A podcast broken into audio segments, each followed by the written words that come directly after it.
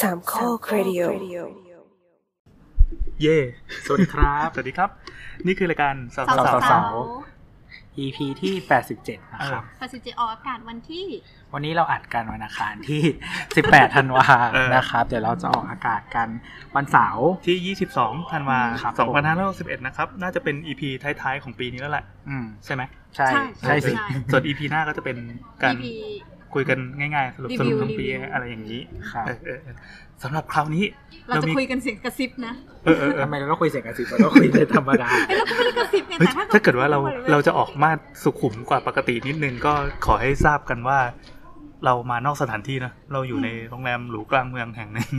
ที่มันที่มันข้าวมันไก่อร่อยมาก แปลว่า เออใส่รองเท้าตีหมีมากเขินอยู่หน้ารีเซพชันเขาก็มองแปลกๆแต่เราก็ นี่ใส่รองเท้าแตะขี้มาพร้อมกางเกงขาสั้น อ่านั่นแหละ วันนี้เรามานอกสถานที่ แม้ กั จะเป็นวันทำงาน ครับเรามานอกสถานที่กันแล้วก็มาคุยกับแขกรับเชิญที่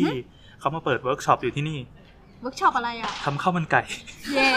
ถ้ามันไก่บนเทียน อ่าอ่าไหนๆก็ไหนๆแล้วมาครับ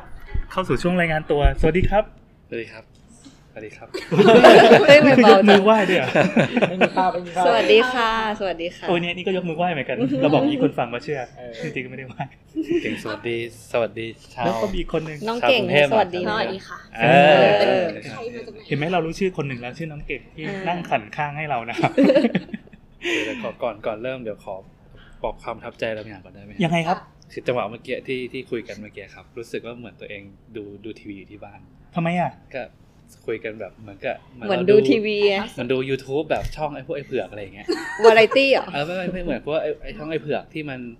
อยู่ในตู้กระจกอ่ะ อ๋อ แล้ว รู้ละ แล้วก็แบบมี พุท ดา โธ ราดา พุท รา โธ เออเออพุทธะพุทโธแล้วมี ช่องไอ้ ดา เผื รา อก มา มีดารามามานั่งอ่ะ แล้วก็ เออ เพราะว่าผมไม่เคยอยู่ในเอเมรอนเมนต์ไง อ๋อ ก็ล เป็นยรู้สึก ห้องอัดอะไรอย่างเงี้ย เออห้องอัดเหมือนเมื่อกี้เหมือนอยู่ในห้องอัด อืม ก็เลยรู้สึกว่าเออแบบ อันนี้ไม่ได้เกรง ใหม่ นะไม่ ไม่ ได้ ได้เกรง งไม่ได้เกรเกรงอันนี้ ไม่ได้เกรง พูดความจริงเลย เออ ใหม่นิวดีนิวครับผมครับ เรื่องนี้ใครเนี่ย ชื่อชื่อฟิลครับฟิล คุณฟิลนะครับ ครับ ฟิล ฟิล ฟิล ฟิล ฟิลเป็นใคร ก็ก็เป็นอ่าทำงานเป็นนักออกแบบคนหนึ่งครับ นี่ ครับง่ายๆฮะไม่กล้าเรียกตัวเองว่าสถาปนิกกลัว เออ เก่งกลัวเก่งไม่พอ แล้วแล้วถ้าแบบไม่ถ่อมตัว ก็เป็นสถาปนิกนี่แหละ เอาง่ายๆแต่เป็นสถาปนิกที่ไม่มีใบประกอบใบประกอบวิชาชีพนะ เอ้าวทำไมล่ะทำไมล่ะทำไม ไม่ย ล่ะ อมต่ออายุ ขาดมาสี่ปีแล้วครับ โอ้โห แต่เดี๋ยวเดี๋ยวจะไปต่อครับเดี๋ยวจะไปต่อ เหมือนพวกใบขับขี่ขาดอะไรอย่างงี้ใช่ป่ะ ผม ไม่มี ไม่มี เหใบมือนกัน ขับขี่มาสิบ สิบกว่าปีแล้วค แล้วรับ ขับรถป่ะ ขับรถ เราเราชี้เป้าให้แล้วนะคะเราชี้เป้าให้แล้วตอนนี้ อันนี้ผู้ออกอากาศได้ใช่ป่ะ เออ เพ ยัง ราะ ไง ว่าผมผมเป็นคนที่ไม่เชื่อในเรื่องใบขับขี่ ทำไมล่ะ เพราะผมรู้สึกว่าไอ้ใบเนี้ยมันเหมือนไม่ค่อยมีประโยชน์อะไรครับ ไม่มีประโยชน์ในแง่ที่ว่าคือคือรู้ว่าต้องมีเรา อือฮึ เราไม่ได้ต่อต้านพวกกฎหมายอะไรทั้ง อืมนะฮึอืมฮึ รู้ว่ามีมีก็คือเป็นเหมือนกับบัตรประชาชน อ่า แต่รู้สึกว่าใบเนี้ยฟังก์ชันมันต่ำเหลือเกิน อือฮึ คือหน้าที่มันบัตรประชาชนก็ไม่ใช่ อืม แล้วมันก็ไม่ได้ยืนยันด้วยว่าเราขับขี่รถเก่งหรือไม่เก่ง เออ ขับขี่แล้วว่าปลอดภัยหรือเปล่าก็ไม่ใช่ เอาแล้ว ATM ก็ทำไม่ได้ อืม ทำได้อย่างเดียวคือให้ตำรวจยึด ไม่ไม่มีอย่าง อะไรครับ เช่าการ์ตูน เอ่อ ไม่เคยผ่านโมเมนต์ คือ นี้ คือ ว่า ใบขับขี่ เพราะ เป็น ไม่ เหมือ อน ยาก กับ ให้ใบบัตรประชาชนใช่ไหม ประชาชนใช้ ใบขับขี่ เยอะ เหมือนเป็น อีก แบ ร้า บ หง คือคือถ้าพูดกันง่ายๆ คือเหมือนเป็นลูกเมียน้อยอะคือเป็นเป็นตัวสำรองของทุกๆอย่างอะ โอ้ คือสมมติว่า อันนี้คือ เรา เปิดตัว นี่เปิดตัวนี่เปิดตัวเปิดได้ประเด็นละ อิชชูแรงมานี่เปิดกตัวโอ้ยอิชชูนี่ประเด็นมันสมมติว่าเราขับเข้าหมู่บ้านอย่างเงี้ยครับ อ่า เราบัตรประชาชนเราไม่บางทีไม่ค่อยอยากให้ ครับ อืม ก็เอาใบขับขี่ให้ ถู อื ก ม ถูกไหมฮะ ถูกถูก นี่ไงเมื่อกี้เช่าการ์ตูนไง อาชาการ์ตูน เอา ก็เอา ไป เอาใบขับขี่ให้ อืม หลาย ๆ อย่างก็เลยรู้สึกว่า หรือแม้กระทั่งว่าตำรวจเอาใบขับขี่เราไป อ่าฮะ ยึดไปเราก็ช่างแม่งไม่เป็นไร อืม อันนี้อันนี้อันนี้ส่วนตัวฮะ อืมอืม ก็ก็ช่างมาเพราะฟิลรู้สึกว่ามันไม่ได้สำคัญอะไร เจ๋งว่ะ แต่พาสปอร์ตสำคัญ อ๋อ เพราะจะทำให้คุณเข้าประเทศเขาไม่ได้ เออเออแต่พาสปอร์ตเอาไปเช่าการ์ตูนไม่ได้นะเขาไม่รับ ถูกใช่ครับ เฮ้ยใบขับขี่ก็ดีกว่าดิ ใบขับขี่ก็ก็เป็นก็เป็นเมียน้อยครับ เมียน้อยเมียน้อยคือก็มีฟังก์ชันของเขา อ๋อ เอ้ย เมียน้อยมีมี ค ฟังก์ชัน ได้ ของเมียน้อย ฟังก์ชันของเขาฟังก์ชันคือตัวสำรอง แล้วพักก่อนนี่เป็นเมียคนไหนอะ พาสปอร์ตนี่เป็นผมว่าน่าจะเป็นไม่ไม่ไม่ได้เป็นเมียเป็นแบบเรียกแม่ แม่คือแม่งไม่มีไม่ได้อะไม่มีไม่ได้ ไม่มีไม่ได้ งั้นวันนี้เราจะขอเปลี่ยนประเด็นในการสนทนานะครับมาเรื่องนี้ อ่ะเราก็ได้รู้จักฟิวคร่าวๆแนะนำตัวแค่สั้นๆนะครับว่าเป็น ครับ เป็นสถาปนิกคนหนึ่ง ครับ อ่ะแล้วเดี๋ยว ความความอลังการความยิ่งใหญ่อะไรเดี๋ยวเราค่อยคุยกัน เดี๋ยวว่ากั มันจะ ผ่า ค่อยๆมา เออเดี๋ยวผ่านบทสนทนากันต่อไป ก่น อ่ะแล้วมีอีกคนนึงที่นั่งอยู่ข้างๆนะครับ สวัสดีครับ สวัสดีค่ะโจค่ะ น้องโจ น้องโจเอง น้องโจแนะนำตัวทำไม เป็น ทำไมมีคำว่าน้องนำหน้าด้วยเป็นความ เอ เป็น อ เป็นสถาปนิกเหมือนกันค่ะ อ่า ก็ทำงานด้วยกันกับ มีใบขับ พี่ฟิล ขี่ไหมคะ มีใบขับขี่ ซึ่งถ้าเกิดเหตุการณ์ใดๆก็ตาม จะเป็นใบขับขี่ที่โดน ยึดไป ไปยึดไปเออยึดไปหรืออ อ ไม่ก็ไปจ่าย นี่เป็นประโยค่าชน์ ปรับ ถึงแม้จะไม่ได้เป็นคนขับ อันนี้เป็นประโยชน์ของโจ ใช่ครับ คือถ้าแบบมีคะแนนติดลบก็คือน่าจะเยอะแยะอยู่ แล้ ค่ะ วแล้วไงต่อครับเป็นสถานิกที่ทำอะไร สถาปคือโตกับพี่ฟิวเนี่ย แล้วก็จะมีน้องเก่งอีกคน แล้วก็จะมี ข้างๆนะ น้องเก่งที่ไม่ค่อยร่วมกับเราเท่าไหร่ คือเปิดออฟฟิศค่ะ ชื่อ Cloud Floor คลาวฟอร์นะครับ ค่ะ ก็เปิดมาอันนี้ปีที่ เดี๋ยว สี่ละ คือคือเวลาเราพูดเนี่ยต้องให้แบบผู้ฟังสามารถกดกดลิงก์ได้ อ่า กดลิงก์ได้ ก็ ครั เอา บ ไว้เว็บเอาไว้เว็บ คลาวขีดฟอร์ดอทคอม ใช่ Cloud Cloud Cloud ที่แปลว่าเมฆค่ะ อืม แล้วก็ Floor พื้น อ่า ถ้าจะเซิร์ชใน Facebook หรือว่าอะไรก็ Cloud ขีด Floor อืม ก็จะขึ้นมาค่ะ แต่ถ้าไม่มีขีดเนี่ยจะไม่เจอจะเจอ เจอโผล่อะไร จะเจอคนอื่น จะเจอแบบ อย่าลืม ะไรก็ไ ขีดใส่ขีดด้วย เป็นคลาว เเปิ ขีด ดู ฟล รู อ ปกันเลยไหม จะเป็นรูปแบบท้อง รู้ครับ ท้องฟ้าธรรมดา ถ้มาเจอแจ้งจับเลยนะ เรื่องไปกับขี่นี่แหละหลังจากเนี้ย ตอนนี้ตำรวจก็ได้เบอกแสเพิ่ม อ่ะเราได้รู้จักทั้งสองคนกันไว้คร่าวๆแล้ว สาม เออสาม สาม น้องเก่งที่นั่งหันข้างอยู่ แล้วน้องเก่งเป็นใครอ่ะ น้องเก่งเป็น ข่าวฟอร์รุ่นหนึ่งรุ่นหนึ่ง เขาเรียกว่าเป็นพนักงานประจำคนแรก โอ้ ของเรา น้องเก่งนี่คือเขา นน ยิ้มไม่หยุดเลยนะ เอาใช่เขา โดนโดนตัวไหนมานะ เขาเสพมาเขาเสพ อ๋อ มา อ๋อ เขาเสพ เขาดูลอยๆ โดน นิดนึง คนละคดีท้องคดี น้องเก่งก็ รุ่นหนึ่งครับ เป็น รุ่นหนึ่ง พนักงานประจำคนแรกรุ่นหนึ่ง อืม ก็ยังอยู่ตอนนี้ อยากเล่าเรื่องของน้องเขาหน่อยหนึง อ่ะได้ได้ได้ได้ คือพอดีเนี่ย โดยที่เรามาตรฐานที่เราเวลาเราเอ่อเรียนจบ อืม เราก็จะส่งพอร์ต ครับ เราก็จะเน้นในการทำพอร์ตโฟลิโอที่ดีมากๆถูกไหมฮะ เช่นแบบว่าแต่งรูปสวย อือฮึ หรือเอา drawing เอาอะไรมาโช อ่ะ ว์ แน่น กั อน นต้องเอาของดีมาโช ใช่ ว์ ใช่ใช่แต่คนนี้เนี่ยคือรับเขามาเพราะความพิเศษ เสียยังไง มีอะไร พิเศษคือพอร์ตไม่ได้ ดี แต่แม่งจงใจเขียนอีเมลอย่างดีครับ ยังไงอ่ะ เขียนอีเมลคือปกติเวลา สมัครงาน คือโดยอินเทอร์เน็ต ใช่ ใช่ใช่ email เขาเวลาเธอ สมัครงาน ปกติเราจะเขียนให้มันฟอร์มอลใช่ไหมครับเป็น อืม ทางการ แล้วก็ส่วนใหญ่ที่เราทำกันจะ copy ใช้ซ้ำ อ่ะ ใช้ ใช้ ซ้ำ ซ้ำอ่ะบริษัทนี้โอเคเราส่งบริษัทนี้ก็ ก๊อปอันเนี้ยแล้วก็ส่งส่งส่งส่งไป ซึ่งซึ่งพอเวลาเราเราเราก็เคยทำในสมัยเราสมัครงาน แต่พอเราเป็นคนที่รับคนทำงานเอง เรารู้สึกว่าใครส่งมาอย่างเงี้ยเราไม่ชอบ อุ้ย เพราะเพราะรู้สึกว่าเขาไม่ได้ให้สไม่ได้ให้ความสำคัญกับเรา หมายถึงว่าเขาอาจจะไม่รู้จักเรา เขาอาจจะไม่รู้จักเราด้วยซ้ำแค่แค่เห็นออฟฟิศเนี้ยแล้วก็ส่งส่งส่งส่งไปเลย อ่ะอ่ะอ่ะ แต่อันนี้คือตั้งใจเขียน อืม เขียนว่ายังไงยาก เพราะพอร์ต ลยน ไม่ดีครับพอร์ตไม่ดีมันเลยต้องตั้งใจเขียนให้ อีเม ดี ลยาวมาก อีเมลยาวมากหนึ่งหน้า A4 อืม แล้วเป็นการเขียนที่ เว้อ มันเป็นการ เริ่ เขีย ม น ดี ที่ เซนตัวเองแล้ว ขัดอย่าขัด ไม่มีสตั๊กเจอร์ไม่มีสตั๊กเจอร์คือหมายความว่าปกติเราจะมีอ่ะอินโทรอินโทรดัก อ่า ชัน เขาจะมีส่วนการเขียนที่ แล้ว ดี ก็คอนคลูชัน อ่าอ่า ไม่มีอะไรเลย เขียนมาทั้งหมดมีแต่ความจริงใจ ย่า กินน้ำละกินน้ำ ดี ละ ดีดี ไม่ในความจริงใจไม่มีโครงสร้างประโยคใดๆ มีแค่ว่าอยากทำอะไร แล้วทำไมถึงอยากทำกับพี่นู่นนี่นั่น เฮ้ยมัน อืม เออเออ hit to the point นะครับ get to the point ครับ ครับ แล้วผมรู้สึกว่าผมแพ้คนแบบนี้ แพ้แบบคนที่แบบจริงใจ คือความจริงใจนั้นล้มเลิกสตั๊กเจอร์ทุกอย่าง ก็คือไม่กดดูพอร์ตเลย ไม่กดดูพอร์ตเลย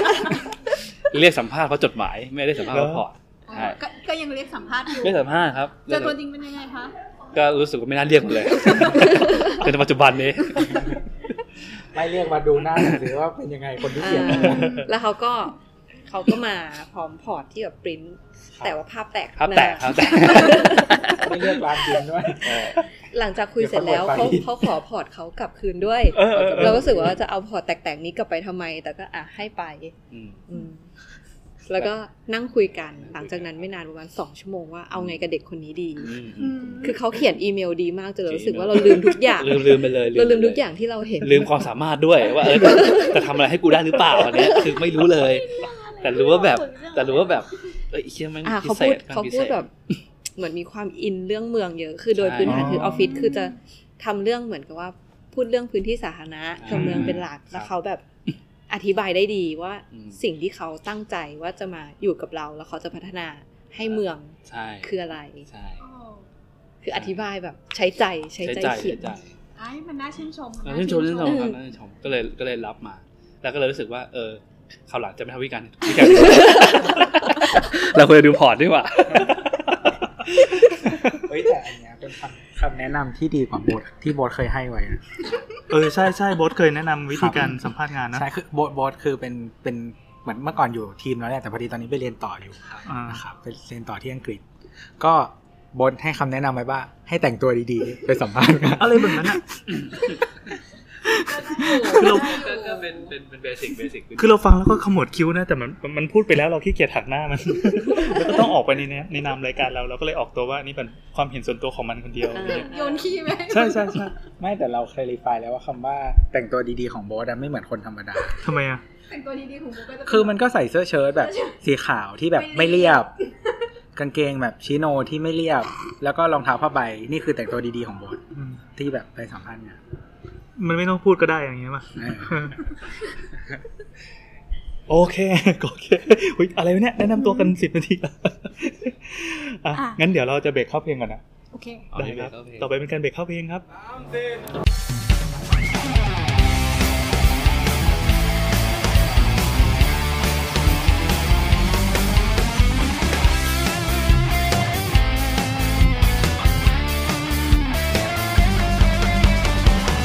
เปิดประตู เปิดออกดูว่าใครมา ก็อยู่สบายล้ามือลาแล้วใครจะมาเป็นศัตรูหัวใจ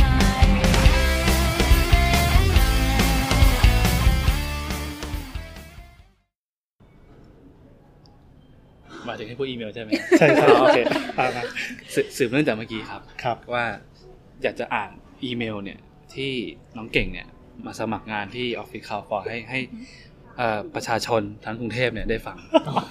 แล้วก็ผมรู้สึกว่าอันเนี้ย ไม่ใช่เรื่องเดียวอันนี้ทั้งโลกเลย เอาทั้งโลกเลยนะ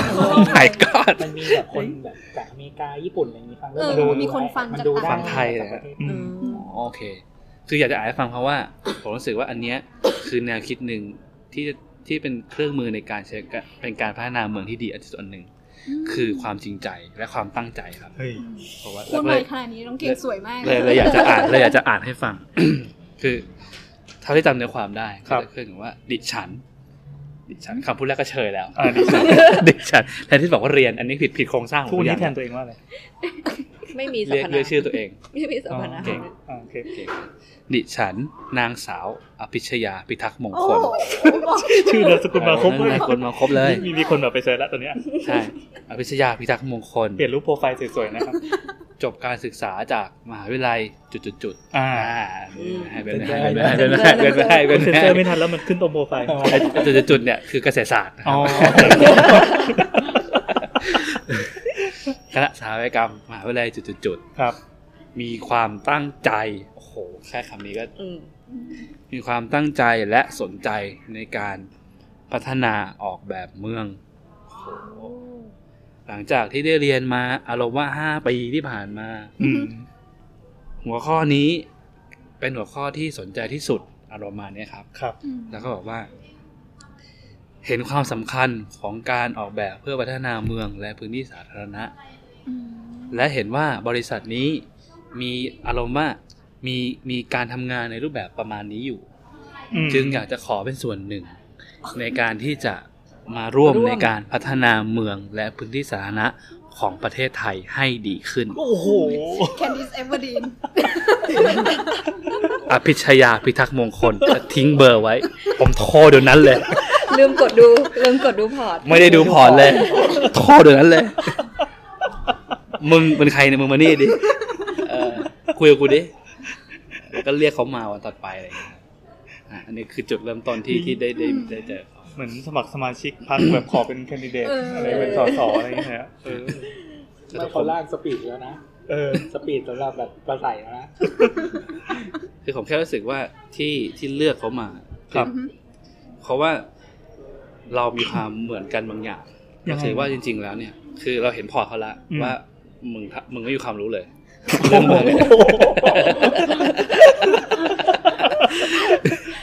คือคือเขาเขาไม่ได้มีพอร์ตที่เป็นเชิงว่าเขาจะสาม เมือง จะออกแบบเมืองได้ ได้หรือไม่ คือมันมันไม่เหมือนคนที่จบเออร์เบิร์น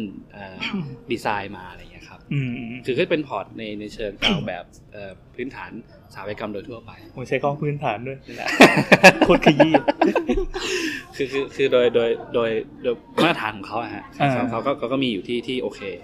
แต่ว่าเราเราแค่ไม่เห็นว่าสกิลไหนที่เขาจะจะสามารถออกแบบเมืองได้ได้หรือเปล่า อืม แต่ว่าเราเชื่อว่าความตั้งใจอะมัน drive ทุกอย่างไปได้ เหมือนกับที่คาฟอร์เป็นทุกวันนี้แหละครับ เย้ คือคือ อยู่ๆมาคาวโปก็หล่อว่ะ คือคือตัวตัวผมเองกับโจเนี่ยหรือน้องๆทั้งหลายเนี่ย คือเราไม่ได้มีเขาเรียกว่า ไม่ได้มีปริญญาที่เกี่ยวกับด้านนี้โดยตรง ครับ แต่เราแค่เราแค่แทนตัวเองว่าเราคือประชาชนที่อยู่ในเมือง เรารู้สึกว่าอันนั้นน่ะคือสิ่งที่สำคัญกว่า คือความตั้งใจที่จะทำให้กับอะไรบางอย่าง ให้ความตั้งใจนำและทุกอย่างให้มันซัพพอร์ตไป ให้มันตามไปและเชื่อว่าทุกอย่างจะเป็นไปได้ เราก็เลยโทรเรียกไอ้นี่มากับบ้าน อืม ใช่แล้วก็เลยก็เลยรับมันเลย อืม มีคนฟังทั่วโลกนะครับ โอ้เจ็ดพันคนแล้วเหรอเนี่ย ไม่อันนี้คือ อ๋อแต่ก็ ว่ามีคนฟัง Data ทั่วโลก Data อ๋อครับผมขอบคุณครับอันนี้ก็เรื่องราวสั้นๆประมาณนี้ฮะ อ้าวนั่นแสดงว่าน้องเก่งต้องเห็นคาแรคเตอร์อะไรบางอย่างของของบริษัทนี้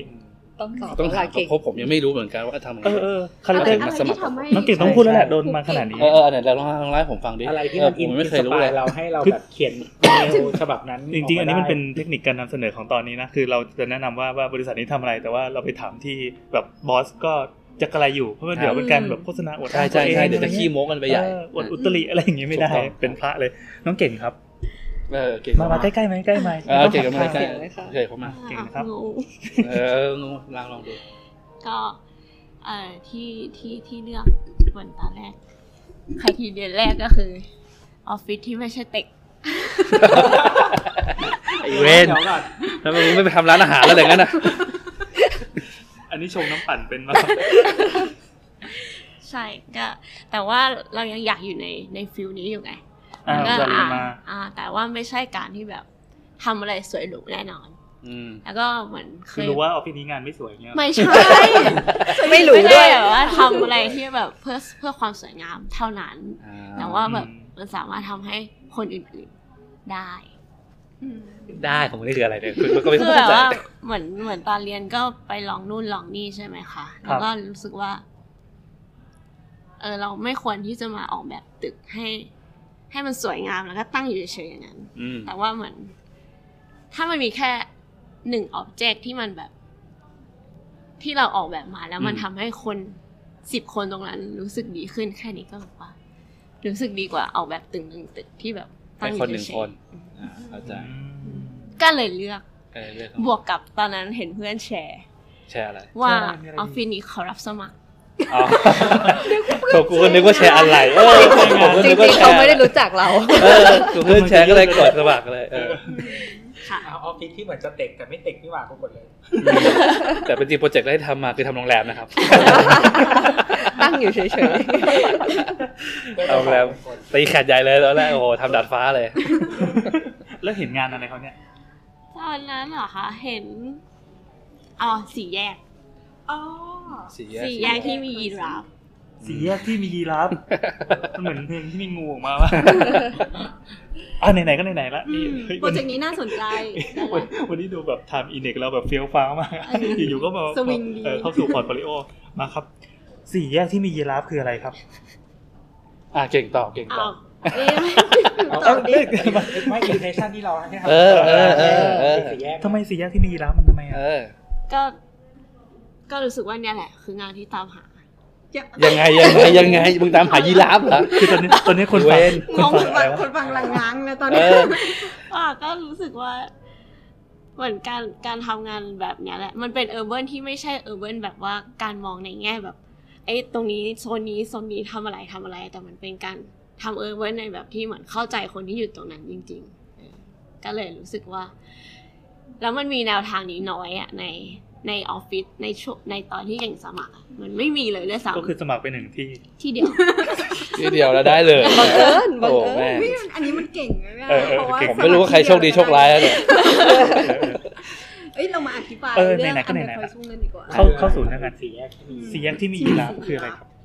จริงๆอันนี้เป็นประกวดแบบครับ เมื่อ ครับ อ่าของสมาคมเมื่อสามสี่ปีที่แล้ว ซึ่งเราไม่ชนะด้วย ซึ่งไม่ชนะแต่ว่าเป็นโปรเจกต์ที่ชอบแทบจะที่สุดเลย ในในในของออฟ จริงๆน้ำก็ได้ยิน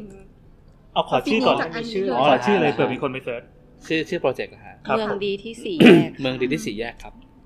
เมืองดีที่สี่แยกนะ ใช่ครับชื่อไทย แต่ ชื่อภาษาอังกฤษล่ะ ชื่อภาษาอังกฤษไม่มีครับ อันนี้ชื่อเยอรมัน มันจะเป็นชื่อภาษาเยอรมัน ซึ่งเรามาตรวจแกรมมาทีเดียวเอ้าวผิดนี่หว่า ใช่เพราะว่าเพโพซิโอนน้ำกำลังดูว่าเพโพซิโอนทำไมไปบวกกระดาษที่ ผิด วะ ผิดผิด เพราะว่าเนี่ยมันจะต้องเป็นโบ ใช่ มันต้องเป็น after Christum ถ้าเกิดเอาตามที่ถูกต้องแล้ว อืม ครับไม่ใช่ under Christum ครับ ต้องเป็น after Christum แต่ก็ไม่ก็นั่นแหละครับที่ที่ทำให้ไม่ชนะให้ไม่ชนะ ก็คือผิดกันมาก ติดแกรมมา ไม่ใช่แต่อันนี้น่าสนใจ เออเออ เพ น่า ราะ สน ว่า ใจยังไง เป็นสี่แยกสี่แยกที่ค่อนข้างป๊อปปูล่าเนาะแล้วก็ทำเป็นเอ่ออุโมงค์ลงไปไขว้กันข้างใต้ก็คือปกติอะเราอะจะเห็นสี่แยกที่เป็นถนนแล้วก็ค่อยยกพื้นขึ้นไปใช่ไหมแต่อันเนี้ยพื้นอยู่ที่เดิมแต่ว่าถนนลงไป หมายถึงพื้นเนี่ยพื้นอะไร พื้น พื้นสัญจรของ พื้นสัญจรทางเดิน ของรถ ของคน ของคนด้วยอ่ะ ใช่ แต่รถให้มุดเข้าไปแทน ใช่ ใช่ครับ เฮ้ยซึ่งมันเป็นความคิดที่แปลกเพราะว่าปกติอะเราอะเอาถนนตั้งเป็นหลักตลอด อือฮึ เลยในทุกอย่าง อ่าถูกต้อง ดังนั้นคนเนี่ยต้องเดินตามถนนอย่างเดียวเลย ซึ่งถามว่ามันอำนวยความสะดวกคนเดินไหม มันไม่ มันอำนวยสะดวกรถ อ่ามันเหมาะกับสังคมรถยนต์ ใช่ ใช่ครับ แต่อันเนี้ยอำนวยความสะดวก ทุยอำนวยความสะดวกไทย อืม คนคน อืม เอาคนมาก่อน ใช่ ใช่ครับ ให้เขาขายงานตัวเองดีกว่า ได้ครับ อ่ะ ก็ เดี๋ยว จริง โจ อัน บอ นี้ กโจทย์ อ่ะโจบอกโจทย์ อ่ะโจทย์ของการประกวดแบบอันเนี้ยค่ะ แต่ละ คื ปี อ จะมีโจทย์ไม่เหมือนกัน ใช่ ครับ คืออันนี้ก็จะเป็นโจทย์ของปีนั้น แล้วเขาก็พูดถึงเป็นช่วงที่เริ่มพูดถึงคำว่า Public Space ในเมืองไทย ซึ่งค่อนข้างใหม่ อ่ะก็จะเป็นช่วงมันประมาณ 3 ปีแล้วเนาะ สามปีแล้ว สามปีก็คือมันจะค่อนข้างใหม่เหมือนกันว่า เป็นเริ่มเป็นการตั้งคำถามกับคำว่า Pub- Public Space กับเมืองไทยหรือกรุงเทพเนี่ยแหละค่ะ ทีนี้มันก็คือโจทย์คือ dense city dense แบบที่แปลว่าหนาแน่น อืม อารมณ์ว่าในคอนเท็กซ์ที่มันหนานแน่นขึ้นเรื่อยๆ ของเมืองเนี่ย แล้วถ้าเรายังต้องชีวิตเราก็ยังต้องการ Public Space อยู่ วิธีการที่สร้างให้มันเกิดขึ้นน่ะมันจะเป็นยังไงได้บ้าง อ่า คือคือเป็น อืม ค่อนข้างโอเพนแต่ว่าภายใต้ธีมว่า โอเค คุณจะสร้าง Public Space ในเมืองที่หนาแน่นจะทำอย่างไร อืม อ่า ทีนี้ก็จะมีคนส่งเข้ามามากมาย ก็เลยกลับมาที่ความคิดเราในการตีความคำว่า Public Space และพื้นที่คอนเท็กซ์ของกรุงเทพเนี่ยที่มันจะเกิดขึ้นได้มันจะเป็นยังไง อืมก็เลยลองลองดูแบบดูโดยโดยสัตว์จริงอะครับ ว่าจริงแล้วในกรุงเทพอ่ะมันมี Public Space อยู่จริงหรือเปล่า ซึ่งก็ลองไปดูข้อมูลประกอบหลาย ๆ อย่าง เราพบว่าจริงๆแล้ว สัดส่วนพื้นที่สาธารณะในกรุงเทพเนี่ย จริงๆมันมันแทบจะมันน้อยกว่าต่ำมาตรฐานของสากลโลกอยู่แล้ว อ่าเหมือนจะเคย เห็น เด็กตัวนี้อยู่ ใช่ ว่า ครับ แต่ละเมืองเมืองใหญ่เนี่ยเขาจะแบ่งให้เป็นพื้นที่ มีสัดส่วนฮะ อ่า ครับ เช่น เราก็คือ สมม รัง ติว่า ท้าย อ่าเราก็รังท้ายตาม อืม สเต็ปเช่นสมมติว่าพื้นที่สีเขียว ครับ อ่าเราต้องมีประมาณสักเก้า เก้า เก้าตารางตารางตารางเมตรต่อคน เก้าตารางเมตรต่อคนก็คือ สามคูณสาม สามคูณสาม ป เม ระ ตรนะมาณประมาณนะครับ ครับ ส่วนพื้นที่ถนนอ่าเราควรจะมี ประมาณสักเป็นเปอร์เซ็นต์ประมาณสามสิบเปอร์เซ็นต์แต่ว่าในกรุงเทพเรามีแค่เจ็ด เมื่อเทียบกับขนาดของเมือง ไม่ได้ขนาดของเมืองครับ อืม ซึ่ง ถนน อันนี้คือหลักในตามสากลของเขาอะไรเงี้ย ซึ่งก็เลยลองลองมาดูกรุงเทพดีๆว่า อ้าวแล้วพับ l ิ c สเปซในกรุงเทพมันอยู่ที่ไหนกันแน่เนี่ย เพราะว่าถ้า อืม อย่างเมืองนอกเขาก็มีแบบพลาซ่าใช่ไหมครับ อืม มีพื้นที่ริมน้ำดีๆ มีโอเพนสเปซนะฮะ ปาร์ค แต่ เยอะ ใช่ แต่ในเมืองไทยเราจะเห็นว่ามีแต่ถนน อืม กับสวนสาธารณะที่มันอยู่ในเขตขอบรั้ว อ๋อ ใช่ไหมครับ ทีนี้เนี่ย เพราะฉะนั้นปัญหาแรกของมันของกรุงเทพก็คือ ในเชิงปริมาณคือมันไม่มีครับ มันน้อย อืม ในเชิงปริมาณคือมันน้อย อันนี้ยังไม่พูดถึงคุณภาพ นะครับ ปริมาณก่อน ปริมาณแสดงว่ามันน้อยละทีนี้ก็เลยก็เลยก็เลยตั้งคำถามว่าเอาแล้วถ้าเกิดว่าจะต้องเพิ่มปริมาณพื้นที่ Public Space เพื่อการใช้สอยเชิงสันทนาการเนี่ย มันจะต้องไปเพิ่มตรงไหนล่ะ อื ใช่ไหมฮะ อืม เพราะในเมืองมันก็แน่นแน่นๆอยู่แล้ว ลำพังก็ที่ก็จะไม่มี มันไม่มี อยู่ ที่อยู่แล้ว อ่ามั มันไม่มีที่อยู่แล้ว ก็เลยก็เลยมองไปถึงจุดที่มันมีมีเห็นอยู่อะครับ ว่าจริง ๆ แล้ว Public Space ในกรุงเทพเนี่ย มันมีแค่บนถนนเท่านั้น แล้วโอ้ยเศร้าเหงาหวงมากเลยอะ อันนี้ก็คงเป็นความจริงอะฮะ ครับ มีบนถนนเท่านั้นที่มีอยู่เจ็ดเปอร์เซ็นถ้าเทียบกับ อืม พื้นที่สัดส่วนเมือ อื ง ม ใช่ไหมฮะพื้นที่ในอากาศเราเราไม่นับอยู่และ ครับ ใช่ไหมฮะทีนี้ก็ต้องมาตีความกลับก่อนว่าแล้ว Public Space แปลว่าอะไร มันหมายถึงว่าเป็นพื้นที่ที่ทุกคนเนี่ยสามารถเข้าถึงได้ ทุกเพศทุกวัยทุกความสถานะความเป็นคนถูกไหมครับ ครับ เพราะฉะนั้นเนี่ยถ้าพื้นที่นั้นอยู่ในพูดง่ายๆว่า private เอ่อเอ่อ sector หรือใน พื้นที่โดยส่วนบุคคลเนี่ย ก็ไม่ใช่ละ อืม อืม สมมติว่าไปอยู่บนยอดตึก ก็ไม่ใช่ละ อ๋อ เพราะคุณต้องมี security ในการ access อืม ต้องขออนุญาตต้องอะไรเงี้ย มันไม่ใช่ว่าตาสีตาสาจะไปปีนถึงยอดตึกได้ ไม่ได้ฮะไม่ได้ ถ้าจะดูจักยังยังมีเวลาเปิดปิดเลยอะ ใช่ใช่หรือ อ่า หรือแม้กระทั่งบนดัดฟงดัดฟ้าเนี่ยก็ไม่ใช่ละเพราะว่า อืมจริงๆแล้วเอาไม่ใช่นี่หว่า อืม ไม่ใช่ทุกคนจะเข้าไปได้ ครับ มันมี security มันอยู่ แต่ public space คือมัน open ให้ทุกคนเข้าไปใช้ได้ และสิ่งที่กรุงเทพมีอันเดียวก็คือไอ้เจ็ดเปอร์เซ็นต์นั่นนะครับ ถนน อืม เราก็เลยตั้งคำถามว่า อ้าว แล้วถ้าเกิดถนนเนี่ย มันเป็น Public Space อ่ะ มันต้องอยู่ตรงตำแหน่งไหน ที่มันจะทำให้ ไม่ไปกระทบต่อปัญหาคนน้อยที่สุด เราก็เลยวิเคราะห์ต่อว่า จริง ๆ แล้วไอ้บริเวณจุดตัดของเมืองเนี่ยครับ มันก็เหมือนเป็นพลาซ่าอันหนึ่ง อืม ใช่ไหมฮะ อ่า คนมารวมกัน คนมารวมกันบริเวณสี่แยก เราก็เลยคิดว่าเออพื้นที่เนี้ยมีศักยภาพที่จะเปลี่ยนตัวมันเอง ให้เป็นเหมือนเป็นพลาซ่าเล็กๆของของของลักษณะแบบคอนเทกต์แบบไทยฮะก็เลยลอง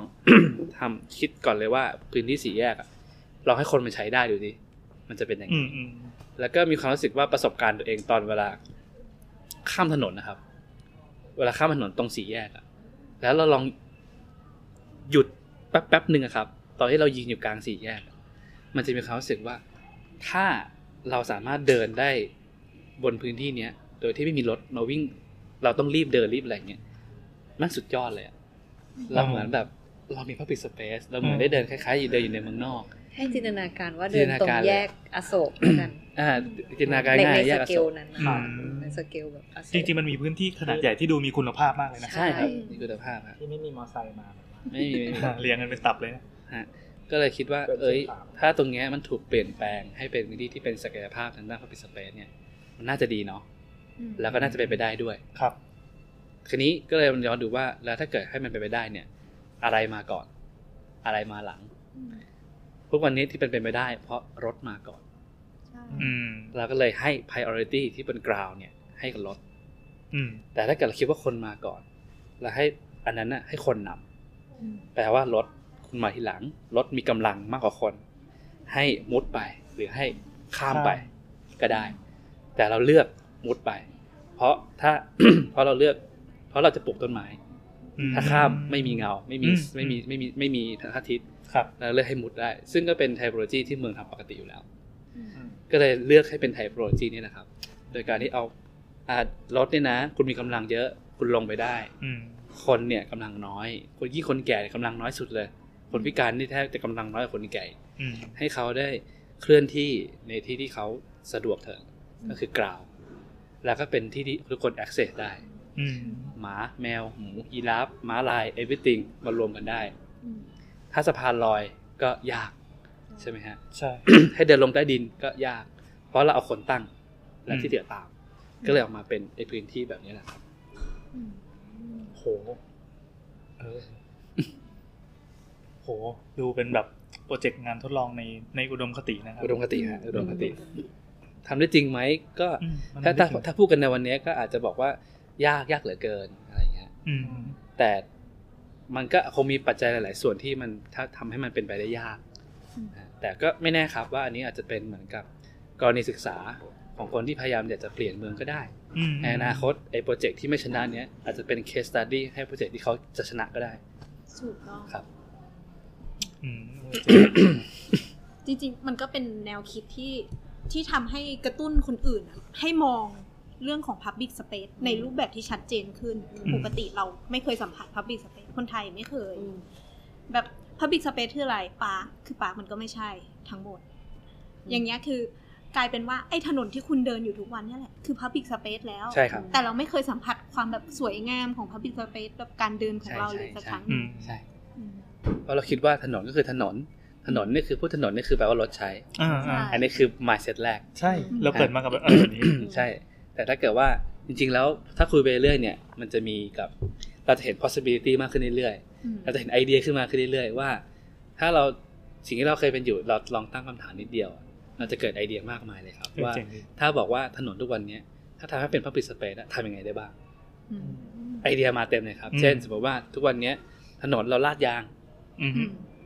ทุกคนน่าจะเคยไปสยามใช่ไหมฮะ ครับ สยามตอนเนี้ยไอ้ไอเลนตรงกลางเนี่ยคือเพฟเมนต์ตรงถนนเนี่ย เขา เขาใช้ใช้ใช้พวกกระเบื้องกรานิตเนี่ยมาทำ อืม มันทำให้เวลาเราเดินตรงกลางถนนเนี่ยรู้สึกไม่เดินบนถนน อืม เรารู้สึกเหมือนเดินบนพลาซ่า อื แค่มีรถวิ่งเฉย อืม ๆจินตนาการดูว่าถ้าทุกว่าถ้าวันเนี้ยสยามปิดทางเข้าออกไม่ให้รถเข้า อืม แล้วคนเดินตรงกลางถนนได้ โดยมี pavement ของมันเนี่ยช่วย define space ให้ดูน่าเดินขึ้น อืม พื้นที่ตรงนั้นเนี่ยกลายเป็น Public Space ทันทีเลย เออว่ะ ถูก แล้วเขาแค่คอนโทรลเวลาเข้าออกเวลาการจัดเลนใช้งงใช้งานใช่ไหมครับ อืม สมมติว่า เราเอาไอเดียกันไอเดียเดียวกันมามาอ่าแอพพลายใช้กับบนถนนที่เรามีอยู่ เราทำให้เพฟเมนต์บนถนนเนี่ยให้มันมีลักษณะกายภาพที่พร้อมที่จะเป็นถนนคนเดินซะ ใช่ไหมฮะ มีถ้าจะมี t e x t อร์ที่สวยงามหน่อยอะเดินแล้วไม่ลื่น รถก็เหยียบได้ อืม ใช่ไหมครับ แต่วันใดวันหนึ่ง เราอาจจะคอนโทรลจราจรว่าเฮ้ยเส้นเนี้ยพร้อมแล้ว ในการที่จะเทิร์นมันเองเป็น Public Space อืม ก็ปิดถนนชั่วคราว เช่นเสาร์อาทิตย์ หรือวันเสาร์วันเดียวก็ได้ แล้วลองดูสิครับว่าวันเสาร์วันเดียวนั้นเนี่ยถ้าปิดถนนเส้นนั้น กับกายภาพที่พร้อมที่ให้คนเดิน environment จะเปลี่ยนไปเป็นยังไง คนอาจจะเดินเยอะขึ้นเลยก็ได้ เขา อืม เขาเขาไม่เคยมี experience ในการเดินใน public space ที่เป็น openness แบบโล่งมีต้นไม้เดินตรงกลางถนน มีช็อปอยู่ซ้ายขวา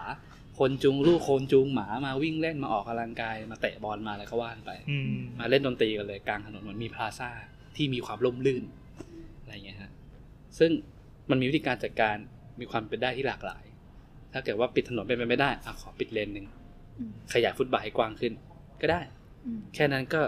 น่าจะเห็นอะไรที่ที่ที่แตกต่างมากขึ้นแล้ว อะไรประมาณเนี้ยครับ โมเดลนี้เคยเห็น คือที่ขอนแก่น นะถนนคนเดินที่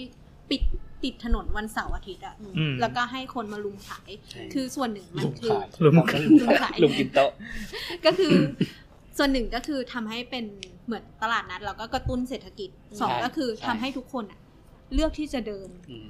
ซึ่งสิ่งที่ตามมาอ่ะมันมีทั้งดีและไม่ดี ครับ ก็คือดีก็คือทุกคนมองถนนเส้นเนี้ยในรูปแบบที่เปลี่ยนไป ใช่ เขาเขาพูดถึงถนนคนเดินที่หมายถึงตลาดที่ไม่ใช่ อืม ที่ไม่ใช่รถแล้ว อืม กับอีกหนึ่งก็คือทุกวันที่มีถนนคนเดิน ถนนข้างๆจะติด อืม อืม เพราะคนจะมีผลกระทบ อืม อืม ใช่ ผลกระทบก็จะไปตกอยู่กับเส้นอื่นแทน ใช่ ใช่ ใช่ ใช่ อืม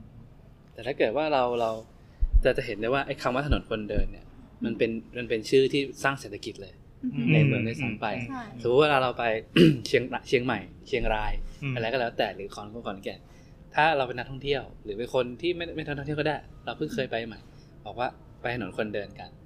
แค่ฟังแค่นี้ก็อยากไปแล้ว เออเออ เพราะมันรู้สึกว่ามันเฟรนลี่ต่อเราเหลือเกิน เออ ใช่ แต่ถ้าเกิดบอกว่าเฮ้ยไปถนนรถวิ่งกัน ก็ ก็ไปไม่ทำไม เฟรนลี่ ไปทำไม หรือแข่งแรลลี่ ก็แค่รู้สึกว่า ถ้าเกิดว่าในในกรุงเทพเนี่ยสามารถที่จะสร้างโมเดลเนี้ยขึ้นมาได้ว่า อืม เรามีถนนคนเดินสักแห่งหนึ่งในกรุงเทพดีไหม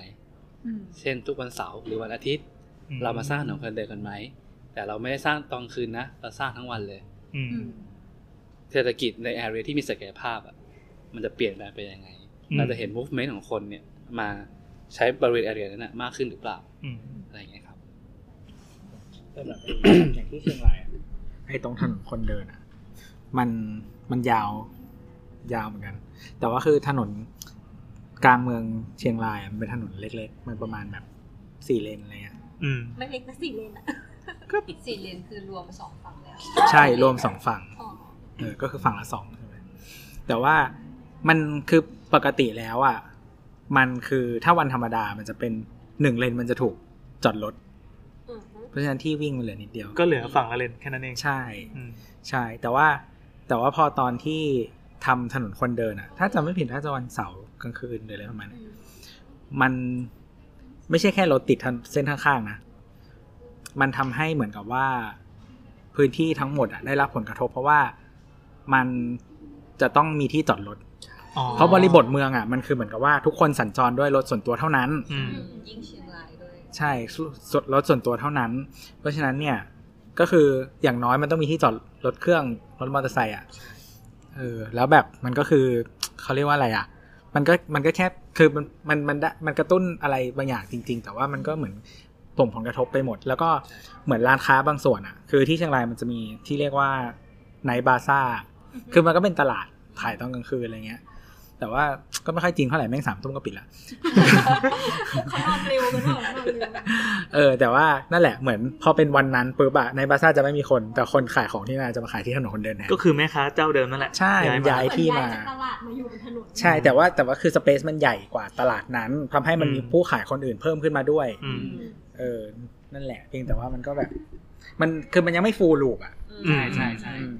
อ๋ออืม เพราะว่าเวลาเราคิดเรื่องเมืองมันมันต้องคิดเรื่องผลกระทบครับ ใครที่อุดรอยเรื่องผลกระทบได้มากที่สุด ก็แปลว่าความคิดนั้นอ่ะมันก็เรียกว่าดีที่สุด แต่ว่าอยากอยากให้มองอย่างนี้ครับว่า มันมันคล้ายๆกับโปรเจกต์ที่สี่แยกเนี่ยนะครับ ว่าเราคิดว่าอะไรน อืม อืม ำและอะไรจะตาม จัด priority ก่อน ใช่แต่ว่าเราต้องเราต้องไม่เขาเรียกว่าไม่ไม่เพิกเฉย ต่อผลกระทบที่เกิดขึ้น แต่ว่าเราต้องหาวิธีการจัดการมันแต่ว่าเราต้องมีตัวนำก่อน อืม เรานำให้ใครถ้านำให้คนก็คนนำนะ แต่ถ้านำให้รถก็ก็เอาแบบทุกวันนี้ก็ได้ อืม แล้วคนก็ลำบากไป ก็มันอยู่ที่ว่าเราจะนำอะไรตามแค่นี้ครับ อืมแล้วที่ เห็นมีโปรเจกต์อื่นที่ทำร่วมกับมหาลัยจุฬาด้วยนี่คะ มหาลัยจุฬา เอาอีกแล้วเราโดนว่าอีกแล้วคราวที่เราก็ใช้คำว่ามหาลัยจุฬาแล้วโดนว่า เหมือนเหมือนในเนี่ยที่เขียนข้างรถเมย์อะ อืม จะชอบเขียนว่ามอจุฬาม อจุฬาพระนี่นั่งกันเต็มเลย ใช่คือแบบมหาครั้งแรกเหมือนแบบมหาวิทยาลัยมหาจุฬาลงกรณ์ป่าวะไม่ใช่ ขอโทษขอโทษของกับจุฬาที่ทำที่หัวลำโพงใช่ไหมคะ อ๋อ อันนั้นทำกับสมาคมสถาปนิกครับ อ่ะเหรอ ครับ ไม่ไม่ไม่ได้ทำกับจุฬา อ่ะเหรอ ไม่มี ไม่เอา จะ นิ เป็ สิตใช่ จะเป็นสมาคมสถาปนิกค่ะ อาสาแคน อืม แล้วก็ปีนั้นน่ะเราร่วมกับคณะรัฐศาสตร์จุฬาด้วย อืม ก็เลยเป็นการทำเวิร์กช็อปที่มีสองสองเขาเรียกอะไรอ่ะสอง องค์กรเนาะ ไม่ใช่สองสองมิติอ่ะ อ่า อืม สองดิสซิปลินมาเจอกัน อืม เพราะว่า ก็คือ เด็กสถาปัตย์อ่าก็คือสมาคมสถาปัตย์ก็จะเปิดรับนักศึกษาสถาปัตย์เข้ามา ซึ่งแน่นอนส่วนใหญ่ก็จะเป็นเด็กสถาปัตย์มหาลัยต่างๆ ใช่ไหมคะ ค่ะ กับอีกพาร์ทหนึ่งเราไปเชิญคณะรัฐศาสตร์อ่าเป็นจะเป็นอาจารย์พิษ อืม ค่ะเขาก็เอาคลาสเด็กเขาที่พูดเรื่องเกี่ยวกับ เมือง Public Space และเมืองเหมือนกัน แต่ในมุมมองของรัฐศาสตร์ อืม น่าสนใจ ซึ่งเราก็เลยมาทำเวิร์กช็อปอันนี้ด้วยกัน เป็นการตั้งคำถาม อืม ค่ะ เกี่ยวกับพื้นที่สาธารณะเนี่ยแหละในเมือง อันนี้ชื่องานอะไรครับ เอ่อชื่อชื่อโปรเจกต์ว่า ten for ninety 10 for 1 0 90 for 90เนี่ยจะเป็นเป็นเขาเรียกเป็นวิธีการที่เหมือนกับว่าเชิญสถาปนิกเข้ามาร่วมแบ่งปัน 10% 10 for 90ครัก็คือบ แบ่ง 10%ของการทำงานเนี่ย มาคิดเพื่อคนส่วนรวมมากขึ้น อืม ค่ะ ปีนั้นก็จะมีเป็น2ออฟฟิศร่วมกันก็จะเป็น Cloud for กับบริษัท Eve Integrated Field ค่ะ ก็ทำคือไอโจทย์รวมของเวิร์กช็อปเนี่ย ชื่อ Public Transit Lounge อืม ก็เป็นการตั้งคำถามเกี่ยวกับ Public Space ที่มีอยู่ในเมืองไทย โดยที่ปีนั้นอะมันเป็นการมีมีพื้นที่มาให้ใช่ไหมตอนนั้นปีปีนั้น มี มี ก็คือเหมือนเป็นมี place มาให้ด้วย ก็คือเราอยากจะพูดถึง Public Space ที่มันเกิดขึ้นข้างใน Public Space อีกทีหนึ่ง อืม คือมันมีหัวพื้นที่ชันชาลาเอยเขาเรียกอะไรสถานีหัวลำโพงค่ะ ซึ่งอันนั้นอะคนก็อาจจะคิดว่านั้นคือ Public Space แล้ว แล้วข้างในสถานีหัวลำโพงก็จะมีที่นั่งคอย อืมใช่ ซึ่งเป็นเราก็เรียกว่าเออมันเป็น Public Space ที่อยู่ใน Public Space อืมอืม แต่พอลองไปสังเกตพฤติกรรม หรือวิธีการใช้งานใน Public Space นั้นจริงๆอะมันก็เกิดคำถามว่ามัน Public จริงหรือเปล่า อืม เพราะว่า คือถ้าเราเข้าไปเราจะเห็นการเรียงเก้าอี้ที่มัน อ่าใช่สีม่วง สีม่วงม่วงๆที่มันเป็นวางแบบเป็นระเบียบเรียบร้อยเหลือเกิน และพื้นที่ใหญ่มากทางเดินตรงกลางที่ใหญ่มาก แต่ว่าเขาก็ไม่อนุญาตให้คนไปนั่งที่พื้น แต่เก้าอี้ที่จัดไว้ก็ไม่แน่ใจว่าเพียงพอหรือเปล่า เพราะว่ารถไฟก็อาจจะมาช้าบ้าง คนตกค้างบ้าง อืม ทีเนี้ยเรามีคนที่เยอะมากรวมถึงคนไร้บ้านที่อยู่บริเวณรอบๆเขาก็มาใช้พื้นที่เนี้ยลักษณะประประหนึ่งว่าเป็นพื้นที่พับบิกของเขาเหมือนกัน ๆอืม เพราะฉะนั้นมันจะเป็นเหมือนสถานที่ที่มีอะไรเกิดขึ้นมากมาย อืม แต่ว่าในสิ่งที่เกิดขึ้นมากมาย มันก็มีกฎว่า โอเค คุณห้ามนั่งพื้นนะ แต่เก้าอี้คุณพอหรือเปล่า อืม และการนั่งเก้าอี้นั้นด้วยความที่มันเป็นเก้าอี้แบบเก้าอี้เก้าอี้ คือมันเรียงเหมือนหอประชุมเลยเนอะ ใช่ แล้วการเข้าไปนั่ง อ่า ในเก้าอี้นั้น มันก็มันจะมีความขัดเขินอยู่ว่า เอ้ย ถ้ามีคนนั่งอยู่เขาจะไปนั่งข้างๆ ได้ไหม อ่า เพราะว่ามันเป็นเก้าอี้แนวเดียว ใช่ครับ ใช่ อาจจะเข้าไปข้างในก็ต้องขอโทษนะคะ ขอเข้าไปหน่อย ใช่ ซึ่งโดยปกติแล้วคนไทยก็อาจจะมีระยะในการที่จะนั่งข้างใครสักคนหนึ่ง เพราะฉะนั้นมันจะมีเก้าอี้หลายตัวที่ เว้นว่าง เว้นว่างแล้วก็ไม่ถูกใช้งานอย่างถูกต้องร้อยเปอร์เซ็นต์ น่าสนใจนะ อ่ะทีนี้พอที่นั่งไม่พอคนทำไง คนก็นั่งพื้น แต่ว่าเขาก็จะมีรปภอยู่ว่าแบบโอเคเขามีกฎว่าไม่อยากให้มีใครนั่งที่พื้น เพราะว่าด้วยภาพที่ต้องการทำให้มันดูเรียบร้อยหรืออะไรก็ตามอะไรเงี้ยค่ะ มันก็จะเกิดเป็นคำถามขึ้นมาว่า เอ๊ะ แล้วไอ้พับบิ c สเปซที่เรียกว่าพับบิ c เนี่ย ในบริบทของไทยๆเนี่ย จริง ๆ มันควรจะประพฤติตัวแบบไหนกันแน่ ค่ะ ก็เลยในปีเนี้ยมันก็เป็นปีที่มีสถานที่ค่อนข้างชัดเจน มีมีบริบทที่ชัดเจนที่ให้เด็กเข้าไป observe ว่ามันเกิดอะไรขึ้นกันแน่ ในความที่ ย้อนแย้งกันอยู่ในพื้นที่นั้น ก็ทำกันประมาณสิบวันเนาะค่ะ ก็จะมีการหยิบประเด็นขึ้นมา แล้วก็ตั้งคำถาม แล้วก็เสนอทั้งสองมุมมอง ทั้งในมุมนักออกแบบเองบางทีเราลืมมิติของการตีความพื้นที่สาธารณะที่คนใช้จริง ๆ อืม บางทีเด็กรัฐศาสตร์เขาจะมองในมิติอื่น ๆ ที่มันเชื่อมโยงมากกว่า ครบถ้วนมากกว่า แต่ถ้าเด็กสถาปัตย์เองก็จะคิดว่าออกแบบยังไงดี โดยที่ลืมตั้งคำถามว่าออกแบบไปให้ใครเพื่ออะไร แล้วประโยชน์จริง ๆ ของมันจะเป็นยังไงกันแน่ ซึ่งมันเป็นข้อดีมากๆที่เราเห็นว่ามันควรจะมีสองสองศาสตร์เนี้ยมันมันจริง ๆ แล้วมันควรจะต้องทำงานด้วยกันเพราะว่าคิดหัวข้างเดียวมันออกแบบมามันมันอาจจะไม่เข้าใจคนก็ได้ รัฐศาสตร์ก็มีวิธีมองอะไรอีกไหมครับที่แบบพอพอยกขึ้นมาแล้วเรารู้สึกเออว่าอย่างเงี้ยแบบว้าวขึ้นมาอย่างเงี้ย อืม เขามองเรื่องเรื่องเรื่องสิทธิเสรีภาพความเป็นมนุษย์ครับ โอ้โห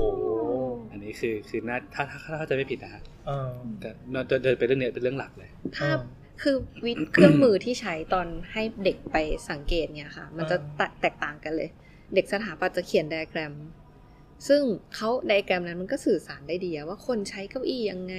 อืม มันมันสื่อสารออกมาในเชิงรูปภาพได้ดี แต่ว่าเด็กนัฐศาสตร์เขาก็จะมองอีกมุมหนึ่งสิ่งเครื่องมือที่เขาใช้คือการถ่ายรูป แล้วรูปที่เขาถ่ายมาเขาใช้รูปเดียว แล้วเขาอธิบายได้แบบมิติมันครบถ้วนมาก อืม คือเป็นภาพคนไร้บ้านที่นอนอยู่บนเก้าอี้ ตรงชานชาลาแล้วแบบ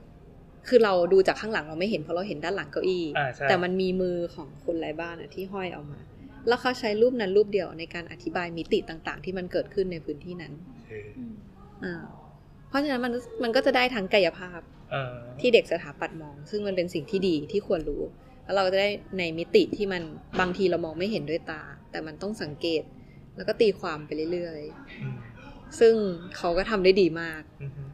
เราก็เราก็รู้สึกว่าไอ้โปรเจกต์นั้นก็คือ โชคดีมากที่มีสองศาสตร์มาอยู่ด้วยกันค่ะ ก็เลยออกมาเป็น ทีนี้พอเออพอสตัดดี้เสร็จแล้ว อืม มันมันเกิดออกมาเป็นอะไร ก็ก็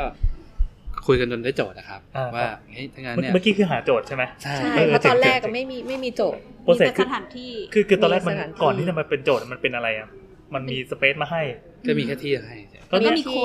มีมี มีแค่ที่หัวข้อ มี ให คำ ญ่ ว่าการตีความเรื่องพื้นที่สาธารณะกับ อืม คนไทย ครับ ๆ เป็มีนธีม มีคำว่าพื้นที่สาธารณะกับหัวลำโพงแค่นี้ครับ เฮ้ยเจ๋งว่ะ มีแค่ท็อปิกมาให้ อืม เพราะฉะนั้นเนี่ยเวิร์กช็อปเนี่ยสิ่งที่จริงๆ อยากจะให้เหมือนกับทุกๆอ่านักเรียนอะไรอย่างเงี้ยครับที่ที่เรียนอยู่เนี่ยได้ฝึกเรื่องนี้เยอะๆ คือการตั้งโจทย์ด้วยตัวเอง อืมอืม ครับเพราะว่าเพราะว่าทุกวันเนี้ย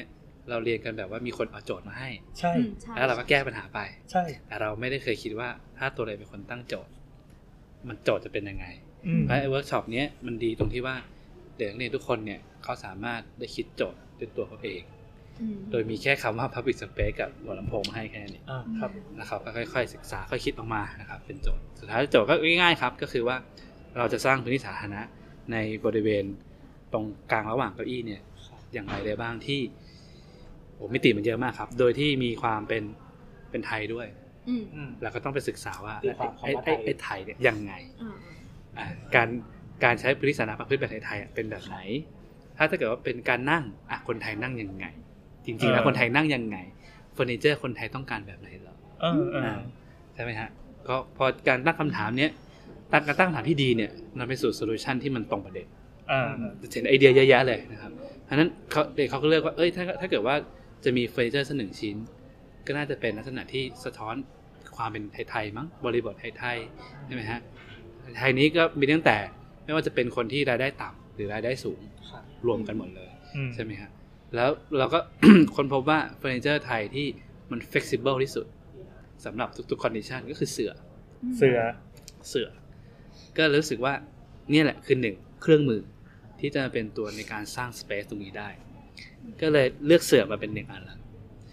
อีกอันหนึ่งก็เลยว่าเอ้ยแต่ว่าในพื้นที่ตรงเนี้ยเขาไม่ได้มีแค่คนไทยนะ อืม มีฝรั่งด้วยนี่นะ อ่า นะเป็นมีฝรั่งแล้วก็มีคนที่เหมือนก็จะมีเขาเรียกว่ามีรายได้ค่อนข้างประมาณหนึ่งเลยเหมือนเป็นคนในเมืองครับเป็นคนในเมือง อืม เอ้ยแล้วก็เลยดูว่าเอ้ยสิ่งที่มันตรงกันข้ามกับไอตัวเสือเนี่ยทั้งในเรื่องของการใช้งานและเรื่องของ culture มันคืออะไร แล้วก็เลยมองว่าเอ้ยบีนแบ็กมันคือสิ่งที่ตรงกันข้ามกับการใช้งานประเภทของเสือ อืม คนในกรุงอาจจะไม่ได้นั่งไม่ได้นอนเสือ อาจจะนอนบนบีนแบ็ก ครับ ใช่ไหมฮะฝรั่งอาจจะนั่งนอนบนบีนแบ็กอันนี้คือ culture แบบแบบคนที่อยู่ในเมือง อืม เพราะฉะนั้นเราเลยคิดว่าเอ้ยจริงๆพื้นที่ตรงนั้นเนี่ยมีทั้งคนสองสามประเภทเนี้อยู่ด้วยกันเราก็เลยสร้างสเปซแบบเอามันรวมกันเลย เอาเสื่อมาปูเอาบีนแบ็กมาใส่ อืม แล้วก็ดูว่าสเปซที่เราสร้างเนี่ยผลผลลัพธ์ของการทดลองในการใช้งานเป็นสเปซอย่างเงี้ยมันจะเป็นไปยังไง อืม ผลลัพธ์ที่ได้ก็คือว่าตอนแรกๆเนี่ยยังไม่มีคนกล้ามานั่ง หมายความว่าตอนนี้คือเราเอาเสือจริง ปูเลย ปูเลย ปูเลยครับ บีนแบ็ก เต็ม มาวาง เต็มพื้นที่เลย ๆเตเต็มนี่คือเต็มแค่ไหน เต็มซักเนี่ยครับเท่าห้องนี้เลย ไม่ได้ว่าทดทดแทน ที่ว่างๆ ส่นที่เป็นตร นะ ง ฮะ กลางที่เป็นหินขัดอะค่ะก็ ที่ คือ ที่ว่างระหว่าง ฟิลไปเลย ระหว่างไอ้ คือไอ้เก้าอี้หอประชุมมันอยู่ส่วนหนึ่งมันไม่ได้เต็มห เก้า อ อี้ ใช่ ก็ ป่ะ เก้าอี้ก็อยู่ของมัน ไอ้หอ สง ที่ว่างๆตอนนี้ หตร เก้าอี้อยู่สองฝั่งแล้วมี อ่า หอว่างตรงกลาง ที่เป็นแกนเดียวกับนาฬิ อ๋ กา อตรงกลางนั่นแหละครับปูปูเต็ม ใช่ อ่าฮะ อ่ะปูเต็มประมาณ คือ สิบ ประมาณ คูณสิบ แปด เมตร แปด อืม ประมาณ สิ สิ บบคู คู ณ ณ สิ สิ บบ เมตรเลย ประมาณประมาณฮะ คือประประเด็นมันเหมือนกับว่า พอมีสถานที่มีพอเริ่มรู้ว่ายูเซอร์เป็นใครบ้างอะไรเงี้ย อ่า ค่ะแล้วพอเด็กเขาตีความไปเรื่อยๆคือ มันเป็นที่ที่คนใช้เวลานาน เพราะว่ามารอ อ่าฮะ และบางคนไม่ได้มารอ เช่นคนไร้บ้าน หรือมันมันเป็นที่ที่คนเข้ามาทำอะไรมากกว่าการประพฤติตัวเป็นการนั่งรอรถ นั่งรอ รถไฟ คือถ้าเราเทียบว่าเราไปอยู่ที่ญี่ปุ่นหรือว่าปารีสเองก็ตามสเตย์รถไฟมันตรงเวลามาก อืม แต่ของเราคือ ด้วยรถไฟที่อาจจะมาช้ากว่าตาราง หรือว่าคนที่ตกรถไฟค้างท้ายเนี่ย คือพื้นที่นั้นนะคนมันนั่งรอเยอะ อืม เหมือนที่บอกก็คือแต่เก้าอี้มันก็ไม่พอ อืม มันก็เลย มันไม่ได้เอื้อให้กัน ใช่ ทำอย่างอื่นด้วยมันแค่นั่ง ใช่ มันก็จะนำมันก็เลยนำมาซึ่งการพยายามสร้างสเปซที่แบบ โอเค แล้วรอรอได้นานแค่ไหนทำไงให้เขารอตรงนี้ไปได้เรื่อย แล้วทำกิจกรรมอื่นได้ ๆ ด้วย และทำกิจกรรมอื่นได้ด้วย ที่ไม่ใช่แค่นั่งตัวตัวตรงๆเหมือนทหาร แล้วก็อ่านหนังสือแล้วก็ทำอะไรไม่ได้อีก เอ เลย อเอออันนั้นมันเหมือนรอรถเมล์สิบห้านาทีอะไรเงี้ย ใช่ใช่ใช่ใช่ เดี๋ยวก่ อันนี้คือมันแบบประมาณ 6 ชั่วโมงในการร เอ อ อ สมมติเขามาต่อจากใต้แล้วเขาจะขึ้นเหนือคือเขาต้องเปลี่ยนใช่ไหม โอ้ คะ ยอยู่ได้เป็นวันเลย ก็จะต้องรอขึ้นอีกอันหนึ่งเพื่อนั่งกลางคืนข้ามคืนไปอีก อ่ะ จั เมื่องหวั กี้ ด เมื่อกี้บอกว่าอ่าสุดท้ายแล้วมันออกมาเป็นเสือและบินแบ็ก อืม เดี๋ยวก่อนที่จะอธิบายตัวนั้น ก่อนที่เป็นเสือกับบินแบ็กเนี่ยมันผ่านอะไรมา ผ่านอะไรมาไหมว่า มัน ไง มันมีเฟอร์นิเจอร์อย่าง เอ อื่ อน ใช่ใช่ อ๋อก ระบวนการ มันมีเยอะ เยอะมากเลยครับ มีตั้งแต่เตียงสองชั้น มีตั้งแต่ ล็อกเกอร์มีอะไรนะ ล็อกเกอร์ อ๋อมันมี มีเยอะ เก้า เลยฮะ อี้แบบสำนักงานคือเหมือนเอาทุกเอาทุกประเภทที่เป็นการนั่งนั่งรอ การนั่งการคอยทำให้การคอยมีความสุขมากขึ้นอะไรอ อ็ ย่า องบ เงี้ย เจกต์ต่างๆ ที่มันจะเป็นองค์ประกอบไม่ว่า ถ้ารออะเราต้องการอะไรบ้าง เราจะทำกิจกรรมอไร เราจะทำอะไรบ้าง ใช่ลอง ทั้งนั่ง ให้ ทั้ง ให้ นอน ให้มั ทั้ น ง โอเคสุดอะ นู่นนี่นั่นก็คือเด็กเขาจะสร้าง รอให้มี แคตตาล็อก ความสุข ออกมา อ๋อ สุดท้ายมันก็จะอยู่ในช่วงที่แบบมันเยอะเกินไปละทุกอย่างมันแบบฟุ้งอะมันมัน เยอะเกินไป กว้างออก สุดท้ายมันก็ต้องกลับมาดูที่โจทย์ที่เขาตั้งไว้ตอนต้นว่า เพื่ออะไร อื ทำ ม ให้ใคร อืม มันก็เลยค่อย ๆ ตัดออกไปทีละอย่าง ให้มันเหลือแต่แก่นจริง ๆ ว่าสุดท้ายเราต้องการทดลองอะไรกันแน่ อ่า คือจริง ๆ แล้วการที่ไปตั้งอยู่มันก็คือทุกวันคือการทดลอง เพราะว่าแต่ละวันน่ะเขาเด็กเขาจะจัด planning ว่าเขาจะวางเสื่ออย่างนี้นะเขาจะวาง object อื่นอย่างนี้นะ อ๋อ มันจะไม่เหมือนกันในแต่ละวันเพื่อหาคำตอบอะไรบางอย่างกับวิธีการจัดการสเปซเนี้ยค่ะ อืมฮึ อืม เห็นอยู่ว่ามีการจัดแพทเทิร์นเสือ แล้วก็ อ่ะใช่ แพทเทิร์นของไอตัวบินแบ็ก ใช่ รวมทั้งเห็นว่ามีการเอากระถางต้นไม้ ต้นไม้ ไปวางด้วย ใช่ใช่ อืม ก็ก็พยายามลองลองออกแบบให้ เพราะว่าเราเราเรารู้ว่าเวลาคนที่เข้าไปเสือเนี่ยบางทีเขาจะถอดรองเท้า ใช่ใช่ ใช่ไหม คนไทยคนไทย อ่า ก็เลยจัดแพทเทิร์นให้ให้มันมีพื้นที่เว้าในในในด้วย อืม เพื่อที่ให้เขาถือรองเท้า แล้วก็ไปวางตรงพื้นที่ที่เป็นเป็นพื้นหินขัดอยู่ อืม เขาก็ไม่ได้วางตรงเสือ อ่าอ่าอ่า อะไรอย่างเงี้ยครับพยายามจัดสรรพื้นที่ แล้วก็ทำยาบางทีก็ลองจัดกรุ๊ปปิ้งให้เขาดูแต่ทุกวันเนี่ยคือจะมีจะมีทีมงานเนี่ยที่เป็นน้องๆเนี่ยคอยไปไปจัด ปรับ บีน เปลี่ยน แบกไปเอาต้นไม้ไปใส่เพื่อเหมือนกับลองลองลองเอ่อสร้างพื้นที่ดูว่าพื้นที่แบบไหนที่พื้นที่แบบเนี้ยผลลัพธ์จะเป็นยังไง อืม อะไรอย่างเงี้ยครับบางทีก็วันสุดท้ายเนี่ยเอาบีนแบกมากองรวมกันเลย อ่าเห็นรูป เสือก็มากองรวมกัน เสือม้วน ม้วนด้วย เป็นแบบม้วนเสือค่ะ แล้วก็เอาบีนแบกเอาทุกอย่างไปกอง ไปกองรวม เสียบ กัเหนมื เล อน ย ก้อนไอติมอะ ใช่ใช่ แล้ว ก็ ก็ วางสุ่มๆๆๆ แล้ว ค ไงแล้รับวเกิดอะไรขึ้น แล้วก็เขียนเราก็จะเขียนไว้ว่า feel free to use ใช่ปะ เอออารมณ์ว่า เอามาคืนที่เดิมเมื่อใช้เสร็จ หมายความว่าคือเราเราไม่ได้จัดไว้ให้ ไมา ไม่ วันสุดท้ายคือ เชิญหยิบไป แบบ บอกวิธี เอาไปเลย วันสุดท้ายคือ อ เป็นพื้นหินขัด เขี ธร ยนไว้ให้รมดา แล้ว แล้ว เขียนป้ายมันก็จะปักขึ้นมาตรงกลางว่าแบบ อารมณ์ว่าเอาไปใช้ได้อย่าง เอออิ อิสระ แต่ให้เอามาคืนเมื่อใช้เสร็จ อืมแล้วเขาก็ทำตามนั้นครับ หรอ เขาก็หยิบไป แล้วก็เอาไปปูนอน พอเสร็จปุ๊บรถมาปุ๊บเขาก็ม้วนแล้วก็มาเก็บที่เดิม อืม ซึ่ง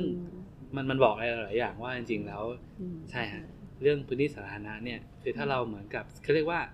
ไม่ได้บังคับครับ แต่ว่าสร้างความเข้าใจ อืม สร้าง ถูก สร้างความเข้าใจในเรื่องของไม่ว่าจะเป็นจิตสำนึกหรืออะไรก็ตามเนี่ยครับ มันมีโอกาสที่จะเราจะสามารถมาเขาเรียกว่าอ่าสร้างสร้างความมีส่วนร่วมได้ ในการใช้ที่ส่วนรวมอืมเคารพเคารพสิทธิ์ซึ่งกันและกันอะไรอย่างเงี้ย ในขณะที่แบบบรรดาทัวริสต์ต่างๆ เนี่ยมาแล้วก็ไป แต่เขาก็ยังมีแบบกลับมาเพื่อมาใช้อย่างเดิมแล้วก็เอากลับมาคืน ใช่ มันก็กลายเป็นแบบเหมือน c u เ t อร์ในนั้นไหม อะไรประมาณนั้น เหมือนแบบทุก ะคไรประ น มาณ ก็โอ้รู้แล้วว่าเขามาใช้ได้ ทุกวันมันเกิดเป็น culture ที่แบบ ที่ต่าง แท้อ่ะที่แท้ขึ้นเรื่อย อืม ๆ เช่น ตอนแรกที่เราตั้งใจไว้กับเด็กๆอะไรเงี้ยค่ะคือมันก็คือการสร้างสเปซคือสร้างกายภาพ อืม แล้วเราก็ดูพฤติกรรมคนใช้ แต่เราไม่ได้คิดถึงกิจกรรมอื่นที่มันอาจจะเกิดขึ้น ในวัฒนธรรมแบบไทยๆ สักวันช่วงกลางๆ ก็เริ่มมีขโมยละ อ่า วันแรกเลยวันแรก เอาวัน เลย แรก อันนี้คือคาดหวัง เลย ว่าจะต้องเจออยู่แล้วใช่ไหม ไม่ ไม่คาดหวัง ไม่คาด แล้ว คือ ไม่คาดหวัง คือเราเราคาดแต่ในสิ่งที่เราคิดว่า โอเค อ่า เราจะวางพื้นอย่างนี้นะ คนน่าจะนั่งอย่างนี้นะ คือคิดแค่ usage ใช่ อ๋อ เราคิดในอย่างที่เราคิดว่ามันน่าจะเป็น แต่เราไม่ได้คิดถึงมิติอื่น ใช่ เราก็โลกสวยไปหน่อยเหมือนกันนะเนี่ย ใช่ เออจริงประเทศไทยครับ ๆ ใส่เลยอ่ะอันเออใช่วันแรกก็คือเหมือนกับว่าจะมี ขโมย ทีมงานน้องเนี่ยค่ะ เขาจะตั้งกล้อง ตั้งก ต ล้อง ลอดเวลา ทิ้งไว้ตลอด เป็นไทม์แลป ครับ เขาจะนั่งอยู่ที่ชั้นสองแล้วก็ดูพฤติกรรมคนไปเรื่อยๆ แต่ว่าในกล้องนั้นน่ะ คือเขาเริ่มสังเกตเห็นอะไรบางอย่างว่ามีคนไทยเนี่ยแหละ พยายามเข้าไปใกล้ๆ ฝ ฝ รั่ รั่ ง งที่นั่งอยู่ที่เสือ เสือ เออแล้วมันมันมันเป็นการใกล้ที่มันดูผิดปกติ เด็กก็เลยเริ่มสังเกตว่ามันเกิดอะไรขึ้น อ่า ก็เห็นแล้วว่ามือมันค่อยๆอย่างเงี้ย อ่า ค่อยๆแบบค่อย ๆ เดินไปเรื่อยๆ บนเสือจนแบบถึงกระเป๋าคนนั้นแหละ แล้วก็ขโมยกระเป๋าตังค์ฝรั่งที่นอนอยู่ ม คือบางฝรั่งบางคนก็คือหลับไปเลย แล้วก็น้องก็เลยคิดว่าอันเนี้ยคือหลักฐานที่ดี เพราะว่าน้องตั้งกล้องไว้ ก็เลยเอากล้องเนี้ยค่ะ แคปเจอร์หน้านั้น แล้วก็พยายามลงไปหารปภก็ขอความช่วยเหลือให้ดำเนินการให้หน่อย ครับแล้วก็ ค่ะ วันอื่นๆก็จะมีกิจกรรมอื่นเข้ามาละ เช่น มี นวด นวดบริการนวด เฮ้ยอันนี้อันนี้เจ๋งมันคือการเดิน เฮ้ยชอบ การเดินข ไท อง ย สเปน อันนี้ไทย มั มาน ก เป็นการเดินของคนนะ เฮ้ยโคตรล้ำอ่ะ อันนี้น่าจะช่วงกลาง มันดีมันดี เออมีนวด เออ มีนวดฮะ ๆ เพราะมันมีเสือ มีเสือ แล้วสิ่งที่เป็น แล้วก็ c u เจอร์ตามมามันก็เออคน แม้ น ก อ ระ น ทั่งขโมยเมื่อ ไทย กี้ แลนด์ เราก็ยัง ไทยแลนด์ คิดแวบเข้ามาว่า เป็นเพราะว่าเราให้เขานอน ใช่ อืม อะไรอย่างเงี้ยครับ เออ ใช่ ไทยแลนด์ครับ มีนวด มีนวดใน Public Space เฮ้ยเจ๋งว่ะ ซึ่งมัน เฮ้ยมันเจ๋งไอไอเรื่องขโมยเนี่ยมันจริงมากเลย แล้วมันเป็นประเด็นที่เราลืมคิด ออ เพราะว่า Public Space มันเป็นพื้นที่ที่คนใช้เยอะมาก เรื่องความปลอดภัยคือสิ่งที่สำคัญที่สุด ถูกถูก แล้วเราไม่ได้พูดถึงประเด็นนี้เลย มันคือสิ่งที่เกิดขึ้นนะโมเมนต์นั้น มัน เออ มันเหมือนเป็นคำถามระหว่างทางเราอยู่นะ ใช่ ว่าอ้าว ใช่ แล้วคุณจะทำยังไงล่ะ มันมีขโมยมาแล้วอ่ะ อืม กลายเป็นหน้าที่ของเราหรือเปล่า อืม แล้วก็มี ค่ะ บริการด้วยบริการนวด บริการนวด อันนี้อันนี้ ใช่ ก็ชอบอันนี้ก็ชอบ น่ารักครับ มีนวด ไม่ นวดน้ำมัน คือเรื่องความปลอดภัยบางทีมันเป็น มันเขาเรียกว่าอะไรทำให้เกิดข้อจำกัดของ Public Space หลายๆอย่างอะไรเงี้ยอย่างเช่นที่น้ำบอกว่าส่วนสาธารณะทำไมมีเวลาปิด อืม มันก็ อันนี้มันก็เป็นแฟกเตอร์หนึ่งในการที่คิดกลับมาอะไรอย่างเงี้ย คือมันทำให้พอความปลอดภัยที่ถ้าเขาเรียกว่าอะไรอ่ะ ถ้ามันไม่ถูกคิดเข้าไปด้วยอ่ะ สุดท้ายแล้วมันก็จะกลับมาเป็นพอแก้อะมันเลยกลายเป็นข้อจำกัดในการ เอ ใช้ อเป็นการแก้แบบข้อจำกัด อืม ใช่ครับ แก้แบบ แก้ปัญหาที่ จะจะปลายทางก็ไม่ใช่แต่เหมือนเป็นการแบบป้องกันแบบท็อปดาวอะ ใช่ถูกต้อง คือมันอาจจะไม่ถูกคิดขึ้นมาเพื่อให้เขาเรียกว่าอะไร พฤติกรรมของทุกคนที่มาใช้อ่ะสามารถอย่างเช่นว่า รู้สึกปลอดภัยหรือว่ารู้หรือว่ามันสามารถแบบว่าเขาเรียกว่าอะไร ลดความเสี่ยงหรือโอกาสอะไรอย่างเงี้ยอืม อย่างเช่นว่าอย่างพวกสวนสาธารณะอย่างเงี้ย ม แน่นอนว่า คือจริง ๆอ่ะถ้าไปสวนจตุจักรถึงแม้เวลาที่ยังไม่ปิดอ่ะบางทีมันก็แสงไม่พอนะรู้สึกได้ เออ เออ มันก็คือเหมือนกับว่า นั้นอะไรครับ ตามสวนของพุ่มไม้ ใช่ใช่ที่มีมีคนวิ่งไล่ตาม อ๋อ แต่จริงๆอยากอยากจะเหมือนกับเวลาทำเรื่องพวกนี้เยอะๆครับ คือมันมีหนึ่งหนึ่งความหนึ่งหลักการก็ได้ฮะหรือหนึ่งความเชื่อที่เชื่อเลยหรอคือว่า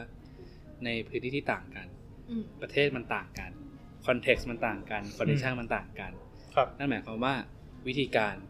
ไม่จำเป็นต้องเหมือนกัน เราจะบอกว่า เอ้ย เราอยากได้สวนสาธารณะแบบแบบฝรั่งเลย ไม่มีรั้วเอามาใช้กับเมืองไทยคำถามคือได้ไหม อ๋ออ๋อ คำตอบอาจจะได้และไม่ควร อืม ใช่ไหมฮะ อืม เพราะว่าคอนเท็กซ์บ้านเราเนี่ยมันไม่เหมือนบ้านเขา อืม บ้านเราก็คืออย่างที่เรารู้กันก็เป็นเรื่องความปลอดภัยเป็นหลัก อืม เรื่องการดูแลรักษาเรื่องอะไรอย่างเงี้ยครับ คือสำหรับผมก็คือว่าจะมีรั้วก็ได้ ไม่เป็นไร ไม่ต้องเป็นเหมือนฝรั่งเขา แต่การมีหรือไม่มีรั้วเนี่ยคำถามที่ย้อนกลับกันก็คือว่า คุณไปกั้นเขาเรียกว่าเสรีภาพในการใช้งานหรือไม่ แค่นั้นเองถ้าถ้าถ้าถ้าไม่ถ้าเข้าใจคนพฤติกรรมมนุษย์จริง ๆ ถ้ามีรั้วแล้วดีกว่าก็มี แต่ถ้ามีรั้วแล้วมันไม่ทำมันมันทำมันทำให้เกิดบาร์รี่ระหว่างคนที่จะเข้าไปใช้งานพื้นที่นั้นมากขึ้น อันเนี้ยก็ต้องมานั่งคิดกันอีกทีหนึ่งว่าจะหาวิธีการจัดการยังไง อะไรอย่างเงี้ยครับ จริงๆมันก็เป็นทุกเรื่องนะ มันจะมีเขาควายข้างหนึ่งที่เป็นเรื่องความมั่นคง อีกด้านหนึ่งเป็นสิทธิ อืม สองอย่างมันต้องหาวิธีบาลานซ์กัน ใช่ใช่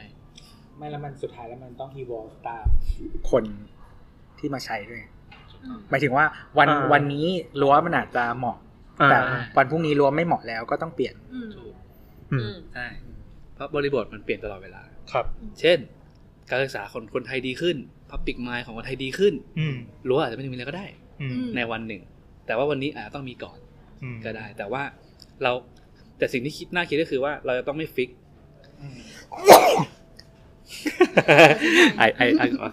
เอ่อเราอาจต้องไม่ไม่ไม่ฟิกหลักการที่ที่อยู่บนพื้นฐานเดิมๆตลอดไป รูปแบบสแตนดาร์ดบางอย่างมันเปลี่ยนได้ตามคอนเท็กซ์ที่มันเปลี่ยนไป เพราะฉะนั้นนั่นหมายความว่า ที่เราเห็นทุกวันเนี้ยครับ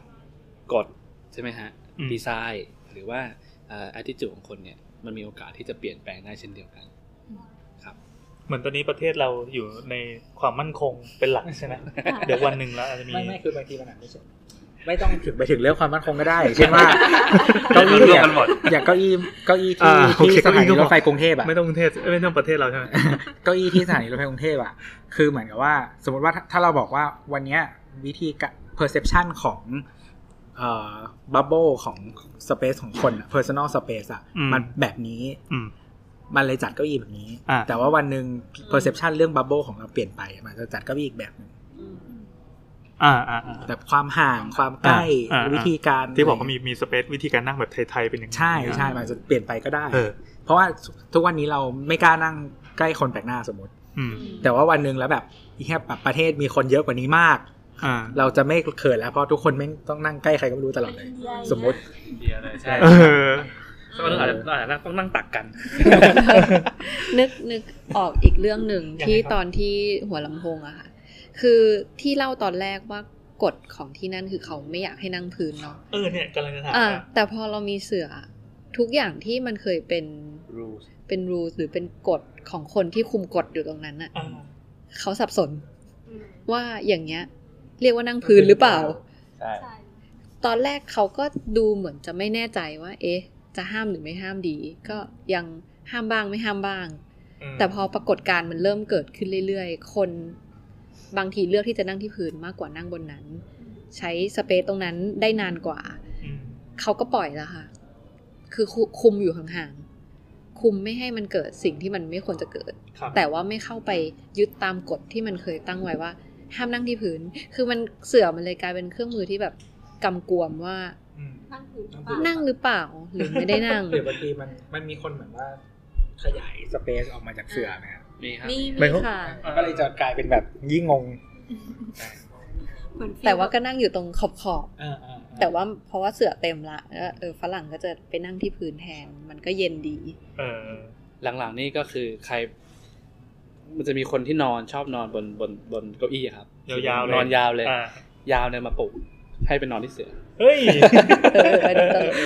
ใช่ใช่เพราะว่าถ้านอนถ้านอนบนเก้าอี้อ่ะมันเสียไปสี่ตัว ใช่ครับ แต่ถ้านอนพื้นน่ะ ก็ไม่เป็นไร คือมันอาจจะเท่าเดิมเพราะพฤติกรรมการใช้เสือมันเปลี่ยนไปหมดแล้ว อื อืม คือ นั่งนั่งนอนนอน คือจะบอกว่าไอ้ไอ้ตัวเนี้ยมันเป็นเป็นเขาเรียกว่าเป็นปรากฏการณ์ในการที่เราเนี่ยออกแบบ โดยที่ศึกษาผลลัพธ์ของมันแล้วให้รู้ว่าความต้องการของมนุษย์จริง ๆ แล้วเนี่ยเขาต้องการแบบไหน อืม ครับ อะไรประมาณนั้นนะ คิดออกอยู่อันหนึง ยังไงครับ เอารั้วออกเพื่อความปลอด ภัย อ่า ส่วนหน้าเซ็นทรัลลาดพร้าวอะสมัยก่อนอะจริงๆมันไม่ได้มีรั้วหรอก แต่ว่าเขาเขาปลูก อ๋อ เขาปลูกไม้พุ่ม อืม ล้อม แล้วก็มีต้นไม้สูงๆใช่ไหม ใช่ใช่ ทีนี้ไอ้ไม้พุ่มมันสูงพอสมควร แล้วมันก็คือเป็นแหล่ง อะ มั่วสุมมั่วสุม นั่นแหละ ใช่แต่ เขา ว่า ทำอะไรกันเหรอ ฮะ ทำอะไรกันเหรอ ครับกินน้ำเย็นกันฮะ อาจจะอุ่นก็ได้ ครับครับ อ่ะแล้วต่อแล้วต่อ ไม่คือทุกทุกวันเนี้ยมันมันเปลี่ยนก็คือเหมือนกับว่า ไม่มีต้นไม้ล้อมรอบแล้ว ใช่ตอนนี้ไม่มีต้นไม้ ก็คือไอ ไม่มีรั้วด้วย ไอต้นไม้เตี้ยทั้งหมดอะที่เป็นเหมือนเหมือนเป็นที่กั้นอะ อืม ถูกเอาออกก็คือมีแต่ต้นไม้สูงใช่ไหมฮะซึ่งซึ่งหมายถึงว่าต้นมันไม่ได้ชิดกันอยู่แล้วนึกออกไหม อืม ฉะนั้นเนี่ยมันก็จะมองเห็นโปร่งหมด แล้วก็เขาก็ทำเหมือนทางเดินอะไรอย่างเงี้ย ที่ค่อนข้างใหญ่ ซึ่งมันก็มีคนมาปูเสือมีอะไรอย่างเงี้ย ดูดวง เออดูดวงขายของ อืม อะไรเงี้ยเมื่อก่อนมีศาลาเขาก็เอาศาลาออกให้ไปนั่งตรงนั้นแทน อืม เออแล้วก็เหมือนทาสีพื้นอะไอพื้นน่าจะเป็นคอนกรีตมั้ง เป็ เป็น น แบบสี เป็นทราย สีฟ้าแล้วเป็ทนรายหลาม เป็นเออแล้วเป็นลายลายๆอะไรประมาณเนี้ยเออก็คือมันคือจากเดิมที่มันเหมือนเป็นปิดๆหน่อย มืดๆอะไรเงี้ย ก็ทำแบบพีแทน นี่เหมือนผลักดันให้มันกลายเป็นสาธารณะมากขึ้นเงี้ยให้มัน ใช่ ให้มันโล่งมากขึ้น ใช่ใช่ ใช่คือปกติอะไปบ่อย เราเวลา ไปไปไปไปตอนไหน ไปไปไปไปเวลาไปเซนทรัน เดินผ่านเดินผ่าน คือต้องขึ้น หรือว่า จาก ไป เอ็มอาน ร์กิที น้ำ ไปใช่ไหม ครับ ไม่กิน ไม่กิน น่ากลัว ก็คือเดินจาก MRT อ่ะขึ้นสะพานลอยไปใช่ไหม เออ ปกติเราก็จะต้องเดินอ้อมมีส่วนนั้น อืม แต่ตอนเนี้ยพอมันไม่มีรั้วก็เดินทะลุส่วนนั้นได้ อืม รู้สึกปลอดภัยขึ้น ใช่ใช่รู้สึกดี เพราะว่าด้วยความที่ว่าเมื่อก่อนอะมีต้นไม้ มันไม่ได้ให้ความรู้สึกเหมือนเหมือนปลอดภัยขึ้นนะ อืม มันรู้สึกเหมือนมันทึบมากกว่าเดิม อืม พอมันไม่มีแล้วมันดูโล่งหมดเลยมองทะลุออกไปได้ มันเลยรู้สึกว่าเฮ้ยมันรู้สึกปลอดภัยขึ้นจริง อืม ๆ แล้วก็มีคนดูดวง อืมเดี๋ยวเดี๋ยวขอขอต่อยอดนิดนึงฮะ ได้ครับ คือพอฟังแล้วเนี่ยรู้สึกว่าจริงๆแล้วคำว่าสาธารณะเนี่ยจริงๆ มันสามารถใช้คำว่าเท่ากับปลอดภัยได้ด้วย อืม คือไม่ได้แบบไม่ได้หมายความว่าพื้นที่ที่เป็น p r i v a t จะปลอดภัยเสมอไป อืม แต่การที่ทำให้พื้นที่เป็นพื้นที่สาธารณะ อาจจะหมายถึงว่าพื้นที่นั้นคนมองเห็น คนที่นั้นคนเนี่ย access ผ่านได้ แปลว่าความปลอดภัยในพื้นที่ตรงนั้นเนี่ยอาจจะสูงขึ้นด้วยซ้ำไปเพราะการที่เขาจะทำให้มันแบบอ่า cross space หรือเป็น p r i v a t หรืออะไรเงี้ยครับ อืม เพื่อควบคุมความปลอดภัยแต่จริงๆแล้วกาวออกเนี่ย มันก็สร้างความปลอดภัยด้วยเช่นเดียวกัน คือให้ให้คนช่วย ช่วยกัน ช่วยให้ความปลอดภัยกันและกัน ช่วยดูแลใช่ เหมือนกับว่าเอ่อพอดีทำโปรเจกต์อยู่อันหนึ่งอะครับ ในพื้นที่แถวๆย่านเจริญกรุง มีถนนเส้นหนึ่งจากเอ่อสะพานมหาวิทยาราม ไปถึงหัวลำโพงพื้นที่ตรงนั้นเนี่ยเป็นที่ที่มีศักยภาพในการเดิน เพราะว่ามันเดินไปถึงเอ็มอาร์ทีหัวลำโพงได้ แต่หนึ่งคนไม่รู้สองก็คือว่ามันดูเปลี่ยวคำถามคือเปลี่ยวจากอะไร จากไฟเหรอไม่ใช่เพราะไฟสว่าง สว่างในขนาดที่ว่าแทบจะเกินมาตรฐานที่กำหนดไว้ซ้ำไป แต่ว่ามันไม่มันความรู้สึกไม่ปลอดภัย เพราะว่ามันไม่มีกิจกรรมตรงนั้น ใช่ มันเป็นรั้วโล่ง ใช่ ๆยาวๆสอง มันไม่ ข้างทางก็ไม่ ใช่ มีได้มีชีวิตชีวาอะร ไม่มีฮะมันไม่มีคนเดินผ่าน ครับ ไม่มีแอคทิวิตี้ ไม่ได้กินชี ไม่ใช่ถูกต้องครับ มีแต่กินฉี่คือคือน่าจะบอกกำลังจะบอกว่าจริงๆแล้วคำว่าปลอดภัยเนี่ย มันไม่ได้หมายถึงว่าเป็นการปิดกั้น อืม แต่เป็นการเปิดเพื่อให้เกิดโฟล์ของคนที่ช่วยกันสอดส่องดูแล อืม ใช่ไหมฮะอย่างพื้นที่หน้าเซ็นทรัลเมื่อกี้คือถ้าเปิดให้คนเดินผ่าน อ่ะก็จะแปลว่าพื้นที่นั้นมันดูปลอดภัยขึ้นเพราะมีคนเดินผ่านมีแอคทิวิตี้เกิดขึ้น อืม เพราะฉะนั้นจริง เราก็จะกล้าเข้าไปใช้ เราก็จะได้ไปใช้เพราะฉะนั้นเนี่ยจากจากเอ่อข้อความที่คุยเมื่อกี้ก็คือว่าจริงแล้วคำว่าสาธารณะเนี่ยมันสามารถเท่ากับความปลอดภัยได้เช่นเดียวกัน อืม อ่ะเราเวิร์กทำทำเกี่ยวกับถนนเส้นนั้นคือจะทำเป็นอะไรอะคะจะทำให้คนเข้าไป ก็จะมันมีหลายหลายเอ่อหัวข้อในในโปรเจกต์ที่ทำเนี่ยครับก็ตั้งแต่การพัฒนาพื้นที่เอ่อทางเท้านะครับพัฒนาพื้นที่การ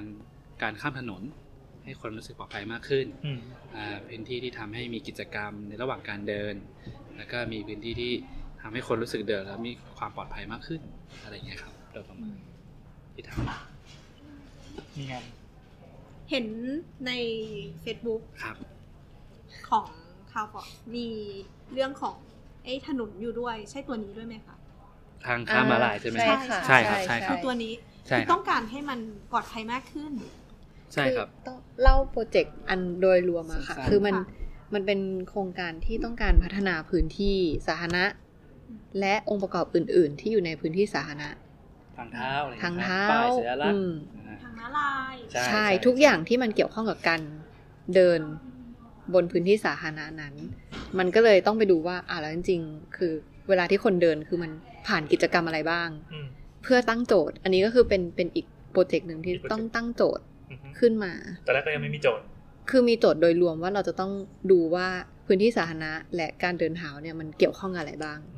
เราค่อยไปตีสโคบว่าอ่ะแล้วมันคืออิชชูไหนที่เราจะเข้าไปแก้ไขหรือพัฒนามัน อืม ค่ะ ก็อาจจะเป็นเรื่องการเก็บพื้นที่ในพื้นที่เองด้วย ก็จะมีดรพิริยา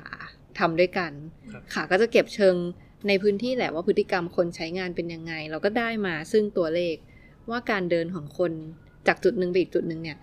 หนึ่งคนจะทำอย่างน้อยสามอย่าง ข้ามถนน เดี๋ยวสิ ไม่ใช่ ฉี่ ข้ามถนน คนอยากบ้างอย่างเงี้ย ก็หยุด สับสนเลยอะเมื่อกี้ ยู่ที่กำแพงก็ไม่โห ว่าไม่ ไม่ กินจริง ต้องหยุดฉี่ตรงนั้น อันนี้ก็คือแบบทางเจริญกรุงอ่ะทะบนเส้นถนนเจริญกรุง ก็จะมีการข้ามถนน มีการหยุดดูซื้อของ แล้วก็มีเขาเรียกว่าอะไร การหลบหลีกสิ่งกีดขวางที่อยู่บนนั้น อ่ะสุดท้ายมันก็ตี เป็ เป็น น กิจกรร โจ ม ทย์ ที่สนุกที่สุดนะ ใช่ มันมันคือประสบการณ์ที่เกิดขึ้นเมื่อเราพูดถึงคำว่าเดิน อืมอืม ในกรุงเทพจริงๆอะไรอ มี ย่าง หลบสิ่เงี้ยงกีดขวางมีหลบแบบไมซ์สวีปเปอ เหมือน ร์ สวิปเปอร์ ประมาณนั้นประมาณนั้นเหมือนแบบว่าหลีกหลีกของหลายอย่างบน อืม บนทางเท้า สุดท้ายมันก็จะได้ออกมาประมาณห้าโจทย์ห้าหกโจทย์ค่ะ โอ้โห ซึ่งเราก็จะไปเชิญกลุ่มนักออกแบบอื่นๆ มาร่วมออกแบบด้วย อ่า แล้วเราก็ ดีจังอะ ออกแบบหนึ่งสิ่งในโจทย์นั้น ซึ่งเกี่ยวกับการข้ามถนน อืม ค่ะ แต่ไอเรื่องความปลอดภัยแล้วก็จะไปเชิญดีไซเนอร์คนอื่นมาร่วมออกแบบ อืม อืมถ้าอันที่เห็นใน Facebook คือเรื่องเกี่ยวกับการข้ามถนน ก็คือสัญญาณ ใช่ ขอชื่อโปรเจกต์ครับ สตรีทสเคปครับง่ายง่ายๆเลยคอะรับไรเอาใหม่ดิมันดิ สตรีทสเคปเดินเจริญกรุงครับ เดินเจริญกรุงกรุงกรุง เดินเจริญกรุงกรุงครับ ครับอ่ะแล้วแล้วแล้วที่เราทำนี่ทำอะไรไป ก็ทำเกี่ยวกับเรื่องของการข้ามถนนครับ คือคือโจทย์ของคลาวฟอนเนี่ยรับโจทย์ย่อยมาคือการออกแบบเพื่อทำให้การข้ามถนนเนี่ยปลอดภัยมากขึ้น เราก็ลงพื้นที่ครับทำรีเสิร์ชในแง่ของศึกษาหลักการ จากวิศวกรรมการจราจรนะฮะศึกษาเรื่องกฎหมายเบื้องต้นนะครับเรื่อง ของ สา ของเรื่องการจราจรเลย เกี่ยวกับการจราจรเลยฮะดูเรื่องป้ายสัญลักษณ์ วิธีการหลักการในการสร้างเอ่อไอกราฟิกบนถนนเนี่ยต่างๆเนี่ยเขามีหลักการยังไง รวมถึงอ่าไปศึกษาในลักษณะของประสบการณ์ผู้ใช้งาน ด้วยว่าเขามีความต้องการมีปัญหาอะไรหรือเปล่าใช่ไหมครับ ศึกษาความต้องการเนี้ยไม่ใช่เพียงแค่ศึกษาคนข้ามอย่างเดียว ก็พยายามศึกษาคนขับด้วย ใช่ รวมถึงผู้ที่ควบคุมการจราจรด้วย ก็คือตำรวจ ตำรวจจราจรเพราะฉะนั้นเนี่ยการศึกษาในครั้งเนี้ย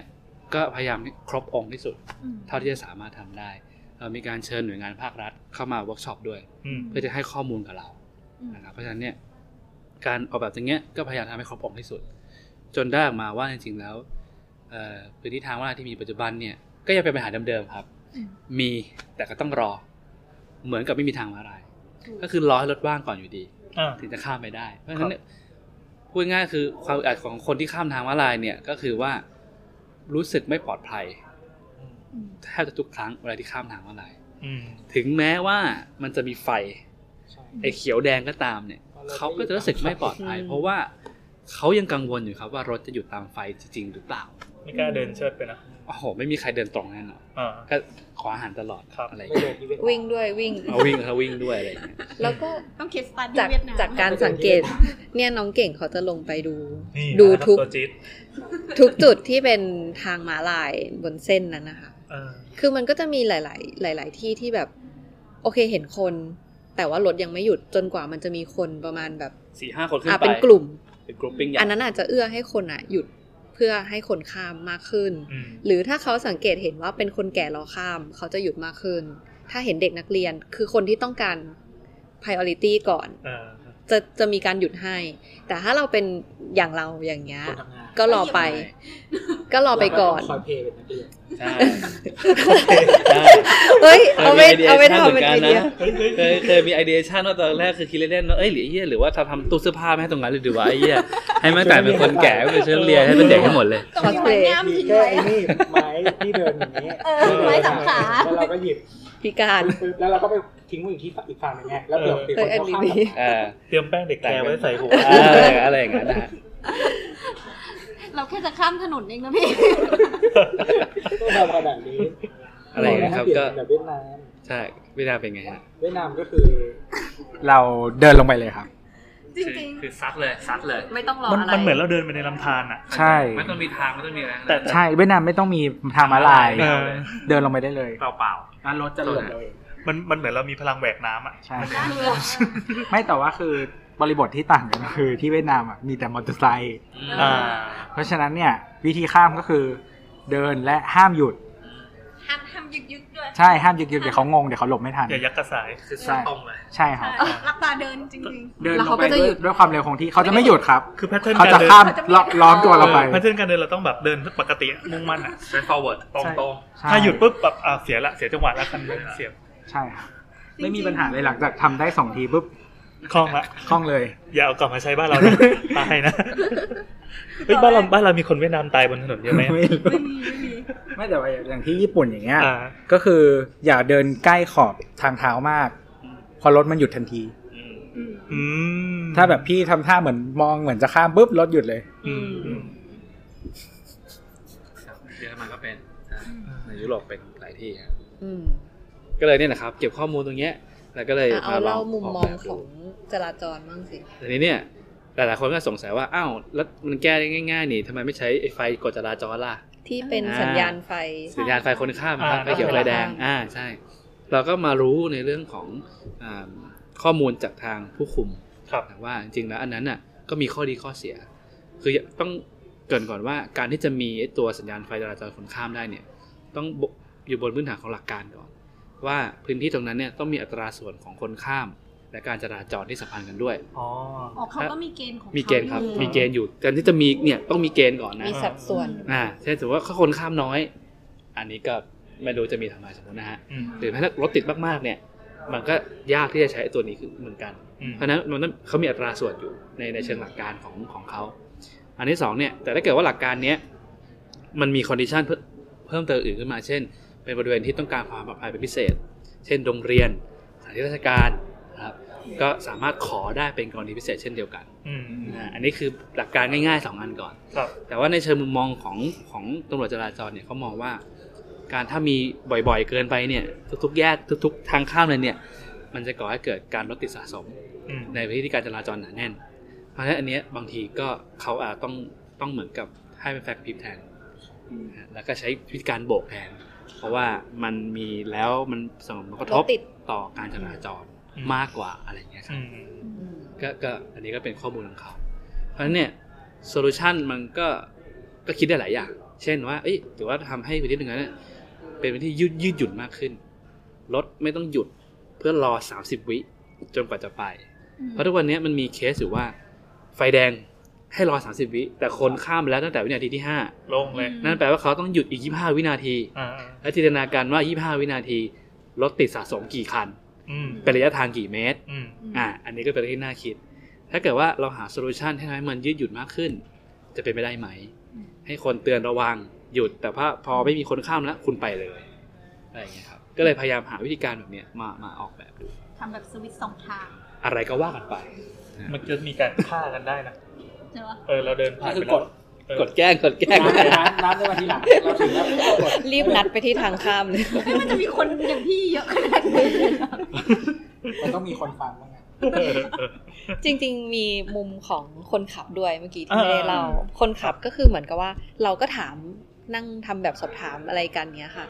คืออารมณ์ว่าบางคนอ่ะ ก็ไม่ใช่ว่าไม่อยากหยุด แต่เขาไม่เห็น คือด้วยด้วยความเร็วที่เขาขับมา มุมมองของคนขับรถในความเร็วที่ประมาณแบบหกสิบ60 ก็ได้ อ่า วิชั่นจะแคบลง วิชั่นมันจะแคบมาก เหมือมันนเรา จะ เห็ อน ยู่ เคยเห็นในคลิปใช่ป่ะที่อันนี้ที่ อืม ถ้ายิ่งขับเร็วเท่าไหร่มันจะยิ่ง ใช่ ใช่ มันจะ ครับ บีบบีบอย่างเงี้ย แล้วสุดท้ายภาพที่เราเห็นน่ะ เราอาจจะไม่เห็นไอ้ป้ายข้างบนด้วยซ้ำที่มันกระพริบอยู่ อ่า แล้วเราก็ไม่เห็นด้วยซ้ำว่ามีคนรอข้ามอยู่ อ่า โดยเฉพาะถ้าเราอยู่เลนนอก อือฮึ จริง ๆ เขาไม่ได้ไม่อยากหยุด แต่เขาแค่ไม่เห็น หรือมันไม่มีสิ่งที่จะสื่อสารระหว่างคนรอข้ามกับเขา กรณีที่ไม่มีไฟสัญญาณนะคะ อืม อ่า หรือคนซ้ายขับมาละ คันคันเนี้ยเห็น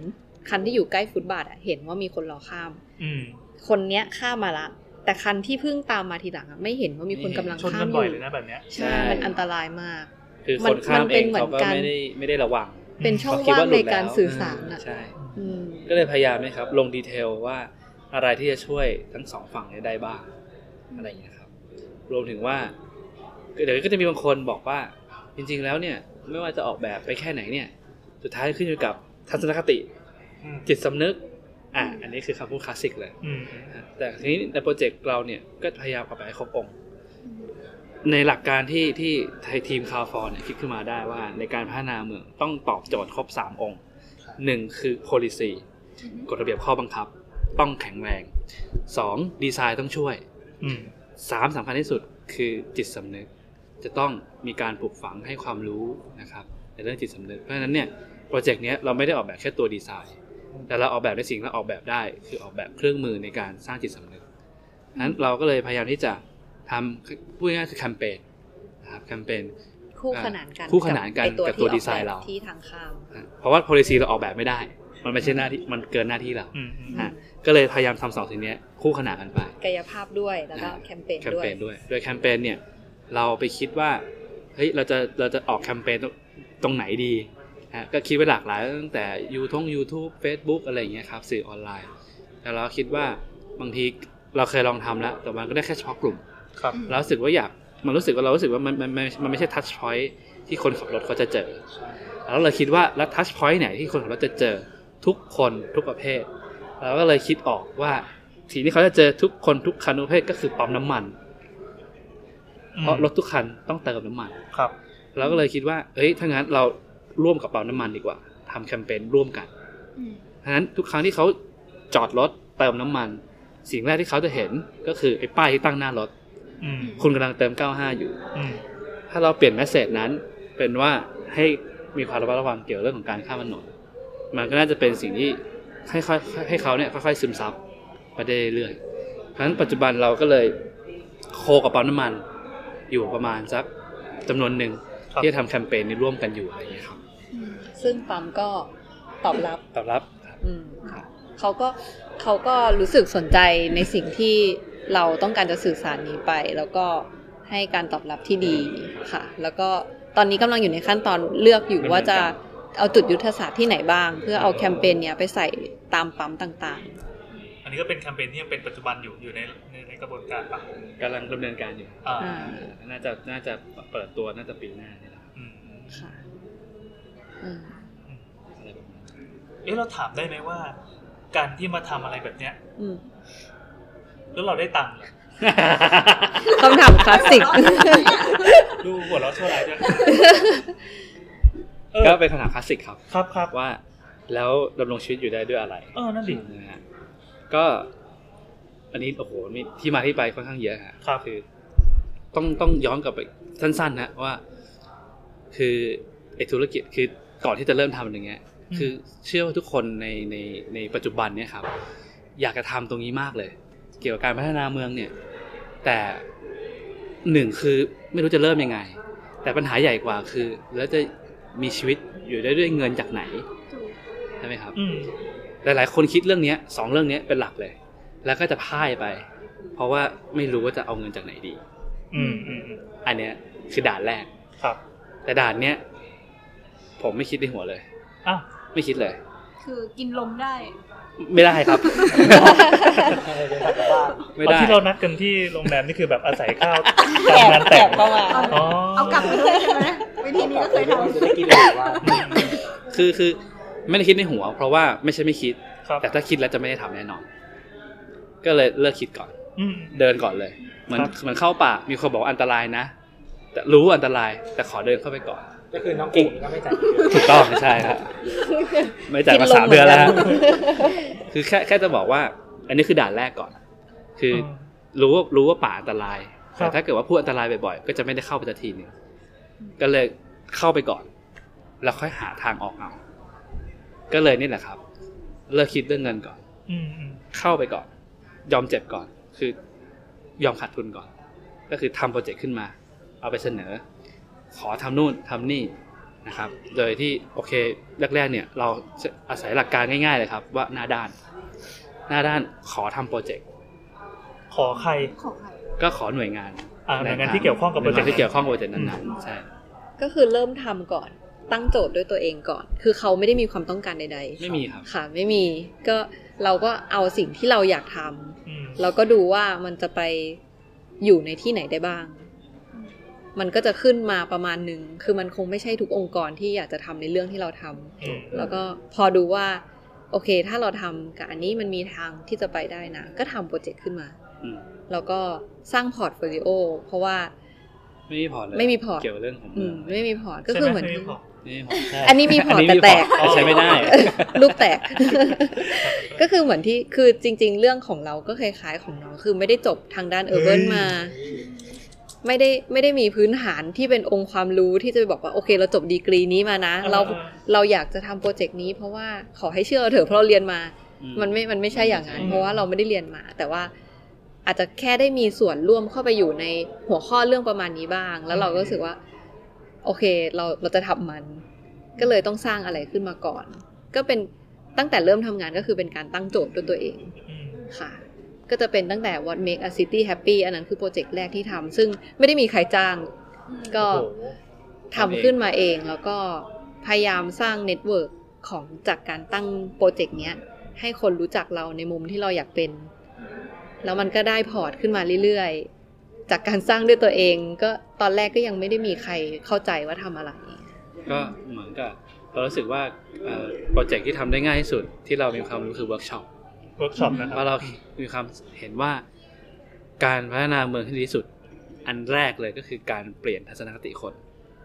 และความรู้ในระยะเวลาสั้นๆเนี่ยก็น่าช่วยคนได้เช่นเดียวกัน ก็เลยขอในองค์กรองค์กรหนึ่งนะครับ ก็ขอทำเวิร์กช็อปได้ไหม อืม เพื่อที่จะเปลี่ยนพัฒนาความคิดคนที่ให้มาใส่ใจเรื่องเมืองมากขึ้น โดยที่เราก็ทำงานร่วมกับเขา เขาก็ให้คอนเทนต์เรามา เราก็ทำเวิร์กช็อปให้กับเด็กๆ นักศึกษา ขยายไปเรื่อยๆครับ จาก 1 เป็น 2 2 เป็น 4 3 เป็น 4 ก็ทำมาเรื่อยๆจน 2 3 ปีก็ยังทำอยู่อะไรเงี้ย แล้วก็หลังจากนั้นพอเราตกผลึกในความคิดเรามากขึ้น เราเหมือนได้เรียนรู้ไปด้วย ในระหว่างที่เราทำเวิร์กช็อปก็รู้สึกว่า เอ้ย เรามีหลักการบางอย่างเพิ่มมากขึ้นละก็มีวิธีการบางอย่างซึ่งเขาก็เริ่มไว้ใจเรามากขึ้นเช่นเดียวกัน อืมอืม ก็เลยค่อยๆทยอยหยิบยื่นโอกาสในการที่ให้เกิดการทำงานทดลองออกแบบเชิงเชิงเมืองมากขึ้น คืออัตราส่วนปัจจุบันแต่ก่อนเนี่ยก็ต้องเออเหมือนกับ ยังต้องหากินโดยการที่เราใช้ความรู้ความสามารถในการออกแบบทำงานสนับคอมเมอร์เชียลอยู่ ก็คือทำโรงแรมของจุด ใช่ทำงานของเก่งนี่แหละ แต่วันนี้ คือทำทำคอมเมอร์เชียลเพื่อหาเงินมาแล้วมาทำทำงาน ถูก ทด ต้ ต ล อง นแรก ถู ยัง กต้อง บาลาน ระวัง ซ์ แผนอไม่ย่างนั้ ได้ น ก็ยังแบบโอเค มันได้เงินแหละ ไอตอนอันแรกที่เราทำมาเราเริ่มมีพอร์ตเราได้เงิน แต่ว่ามันอาจจะยัง ไม่เพียงพอ เป็นสัดส่วนที่น้อย ครับ ก็เลยจะต้องมีอีกงานหนึ่งที่ช่วยซัพพอร์ตก่อนในปีแรก ปีแรกๆเนาะ ใช่ ปีสองปี คือช่วงปีแรกเราสัดส่วนคือ 90 10คอมเมอร์เชียลเราต้องทำ90 อืม แล้วไอ้สิบเปอร์เซ็นต์นี่ยคือเงินที่มาจากเล็กๆน้อย อั ๆ น เนี่ นี้ ย คือเงินนะไม่ใช่เวลา เงินเงินเงินเงิน แต่วันเนี้ยเราเดินมาถึงจุดที่ว่าไอ้เก้าสิบนั้นน่ะคือทำงานเพื่อ public space แล้ว เจ๋ ก็ สิบ คือ เปอร์ ปี เซ็นต์ ที่ ทำแค่ขอ สี่ งมาเชียร์ใช่ ปีที่สี่ ถือว่าเร็วนะ สี่ปี ปี เร็ว ปีที่สี่ก็เริ่มเริ่มทอนส่วนที่เรารู้สึกว่า เราเราอยากจะโฟกัสด้าน Public Space หรือเมืองหรือมิติของเมืองมากกว่า ก็จะได้ให้เวลากับด้านนี้มากขึ้นละในปีที่สี่อะค่ะก็จะเลือกค่อนข้างเลือกตัดทอนงานที่เราไม่ได้ จะสานต่อมากนัก มาโฟกัสด้านนี้เป็นหลัก อืม ปีปีหน้าคือปีที่ห้าตอนนี้คือสัดส่วนมันก็ไอฝั่งคอมเมอร์เชียล โตขึ้ ก็ นแล้ว น้อยลงละ น้อยลง เราเราเอาเงินที่ทำพัฒนา Public Space เนี่ย มาเป็นรายได้หลักของออฟฟิศได้เลยสี่ปี อันนี้เรามีต้นแบบไหมครับ ว่าว่ามันมีโมเดลนี้ขึ้นมา ไม่มี เหรอ ก็อย่างที่บอกอะเดินเข้าป่าเลย เฮ้ย ไม่ วัน มี หนึ่งฉันเดินเข้าป่า จะเดินเข้าป่าแม็กเจนมานะ ก็คือเจ็บหนัก เจ็บหนัก ก็เจ็บนะ นี่นี่คือจะบอกว่ามันมีอย่างอย่างคราวที่แล้วที่เราไปสัมภาษณ์ทีม landscape ใช่ป่ะ ครับ เขาจะมีลักษณะ ทีมของเขานิ นิสัยอยู่ ทีมของเขา ร่วมอยู่อย่างหนึ่งก็คือเขาเป็นคนประดีประนอม คือถามกี่คนในวงการเนี้กลายเป็นคนประดีประนอม เพราะว่าคนที่ทำ landscape มันต้องไปสัมพันธ์กับกลุ่มนู้นกลุ่มนี้อะไรเงี้ยมันก็ต้องเหมือนหาทาง compromise อะอารมณ์อร่วยอะไรแบบเนี้ยเอออันนั้นคือเป็นนิสัยร่วม แต่วันเนี้ยที่พอได้คุยปั๊บเราจับคาแรคเตอร์ได้อย่างหนึ่งก็คือคือ คือคิดโจทย์อะเมื่อกี้ที่สนใจคือเฮ้ยตอนแรกมันไม่มีโจทย์ใช่ไหมกว่าจะออกกว่าจะออกเก็บข้อมูลเก็บอะไรต่างๆ ออกมาเพื่อผลิตออกมาเป็นโจทย์ได้เนี่ยมันคืองานวิจัย ครับ อืม เออ ใช่ เนี่ย เก็บเกือบงานวิจัยเลยนะ ใช่มันมันจริงๆมันก็คืองานวิจัยในลักษณะเวิร์กช็อป ครับ เออแล้วเสร็จปั๊บคือผลลัพธ์ออกมาปั๊บก็มาเป็นตุ๊กตาตัวหนึ่งซึ่งจะไปต่อยอดหรืออะไรก็ว่าไป แต่ว่าที่มันเจ๋งก็คือโปรเซสก่อนหน้านั้นนะก่อนที่จะออกมาเป็นโจทย์อะเฮ้ยมันเป็นขั้นตอนที่สำคัญ ที่เราไม่เคยนึกมาก่อนอ้าวเหรอคนคิดโจทย์แม่งต้องต้องต้องมี ต้องเก่งมาก ใช่ต้องเก่งมากกว่าจะออกมาเป็นโจทย์ที่ดี ใช่ครับ อืม เสร็จปั๊บคำมันโจทย์มันเป็นคำถามใช่ป่ะแล้วงอกออกมาเป็นคำตอบที่ดีได้หลาย งอก ๆอย่า เป็ ง นกระบวนการแล้ว เอ ก็ อ งอกเป็นบทสรุปออก เอ มา อ เออใช่ แล้วสุดท้ายก็คือโปรดักที่เราเห็นที่เราจับต้องได้ อืมบางทีเราไปเห็นปลายทางเราก็เออ เออ มันก็ผ่านได้ เอ มา อชาวเน็ตชาวเน็ตสวดยับอะไรเงี้ยซึ่งอันนี้เราก็ไม่รู้ ใช่ แต่ว่าถ้าไปเช็คเช็คเช็คย้อนกลับไปว่าโจทย์ก็คืออะไร แล้วก็วิธีคิดออกมาเป็นยังไงกระบวนการเป็นยังไง มันอาจจะมีคำตอบอีกหลายๆทางก็ได้ ใช่ เราย้อนไปถึงโจทย์ได้ปั๊บเราอาจจะมาช่วยกันคิดคำตอบอีกเยอะก็ได้ อืมก็เป็นอะไรที่กระตุ้นความคิดดี นึกถึงตอนที่แล้ว อ่า ช่างเถอะตอนที่แล้วที่เราคุยกันแล้วน้ำถามว่า เอ่อ ตอนที่เราคุยกันเรื่องคาอาร์คิเทคเจอร์ สถาปัตยกรรมรถ อ่าสถาปัตยกรรมรถเนี่ย น้ำบอกว่า ไม่เข้าใจว่าคำว่าอาร์คิเทคอ่ะ มันไปเกี่ยวกับรถได้ยังไง อืม อืม แล้ แล้ว ว เด็ก เรา มันสร้างบ้านไม่ใช่เหรอ ใช่ แล้วเราก็เลยลองพยายามตีความคำว่าอาร์คิเทคอีกแบบหนึ่งว่า แล้วอาร์คิเทคในมุมนั้นมันคืออะไร สุดท้ายเราได้คำตอบมากว้างๆมาหนึ่งว่ามันคือคนที่ เป็นคนวางแผน อืม มันคือเหมือนแบบแพลนมันเป็นแพลนเนอร์ มันอ่าเป็นแพลนเนอร์แล้วก็เป็นมีโปรเซสอยู่ในนั้นด้วย ใช่ แล้วก็มีดีไซน์อยู่ในนั้นด้วย ใช่เออปะไม่ก็แล้วเรากำลังคิดเอ่อมาถึงงานที่เราทำอ่ะหมายถึงว่าเราเอ่อวงการโฆษณา อันนี้ทำงานโฆษณานะครับ คือเหมือนกับว่ามันจะมีมันจะมีตำแหน่งหนึ่งในเอเจนซี่เขาเรียกว่า strategic planner อืมอืม ซึ่ง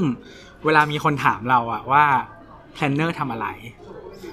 ปกติเราจะตอบเขาว่า planner อะคือคน ปฏิ ที่ ทิน แพนเนอร์คือคนสร้างกรอบ เพราะว่าพอเราสร้างกรอบที่ชัดแล้วก็ดีอะคือมันก็คือการวางโจทย์อะเพราะฉะนั้นเวลาครีเอทีฟคิดไอเดียอะไรมาทุกอย่างอะ อืม ถ้ามันอยู่ในกรอบเนี้ยที่เราตั้งเป็นเหมือนวิชั่นของเราไว้อะ อืม มันจะอยู่ในนี้ ส่วนที่ไม่ใช่ที่มันแบบฟุ้งๆอะไรอะมันจะถูกตัดออก ตัดออกไปเรื่อยๆตัดออกไปเรื่อยๆจนเหลืองานที่มันเล็กลงเรื่อยๆ แล้วมันก็เหมือน แล้วก็บีบกรอบลง ใช่ จะเหมือนเพราะคือปกติเราใช้คำว่าชาร์ปก็คือเหมือนถึงว่าแบบมันชาร์ปมากๆเพื่อไปหาโซลูชันเป็นโซลูชันของสิ่งที่เราตั้งต้นไว้ตั้งแต่แร อ่าก อ่า เออเพราะฉะนั้นเนี่ย เราก็เลยรู้สึกว่า เอ้ย การทำอะไรแบบเนี้ย มันต้องสร้างการตั้งโจทย์อะก็คือกรอบ อืม อันนั้นแหละ เออ ซึ่งปกติเวลาเราทำงานเป็นแพลนเนอร์อ่ะ มัน คือมันต้องคิดเยอะมากไอการที่จะมาได้ได้กรอบอะไรเงี้ย ซึ่งบางทีมันเป็นอินไซต์เล็กๆน้อยๆ แล้วหยิบมาแล้วสุดท้ายแล้วมันแบบ ไปถึงผลลัพธ์ที่ใหญ่ได้ อย่างเช่นว่า เหมือนเราเคยทำโฆษณาแบบบะหมี่กึ่งสำเร็จรูป อืม อันหนึ่ง ครับ แล้วก็เหมือนกับว่า เราก็ไม่รู้ว่า คือลูกค้าก็แบบไม่ค่อยมีโจทย์อะไร ก็คือลูกค้าก็แค่จะขายอะเออ แต่เราก็ ช่ ต้อ วย งไป ขายให้หน่อยเรามีเงินให้ ใช่ เราก็ต้องคิดว่าแบบเราจะขายยังไง คือโปรดักต์อันนั้นมันเป็นเหมือนแบบบะหมี่กึ่งสำเร็จรูปที่เป็นแบบอุด้งเออ แล้ แล้ววก็ ครับเริ่มถ่ายกันแล้วครั นิ บ ดนึงก็ถึงละ ไม่บอกชื่อไม่บอกชื่อไม่บอกชื่อ ไม่บอกชื่อ ไม่ได้อยู่ออฟฟิศนั่นแหละด้วย เออ ไม่แต่ว่าคือเหมือนเราก็อยากรู้ว่าแบบแล้วอุด้งมันจะขายได้ไงวะ แพงด้วยแพงกว่าคนอื่นอะไรเงี้ย อืม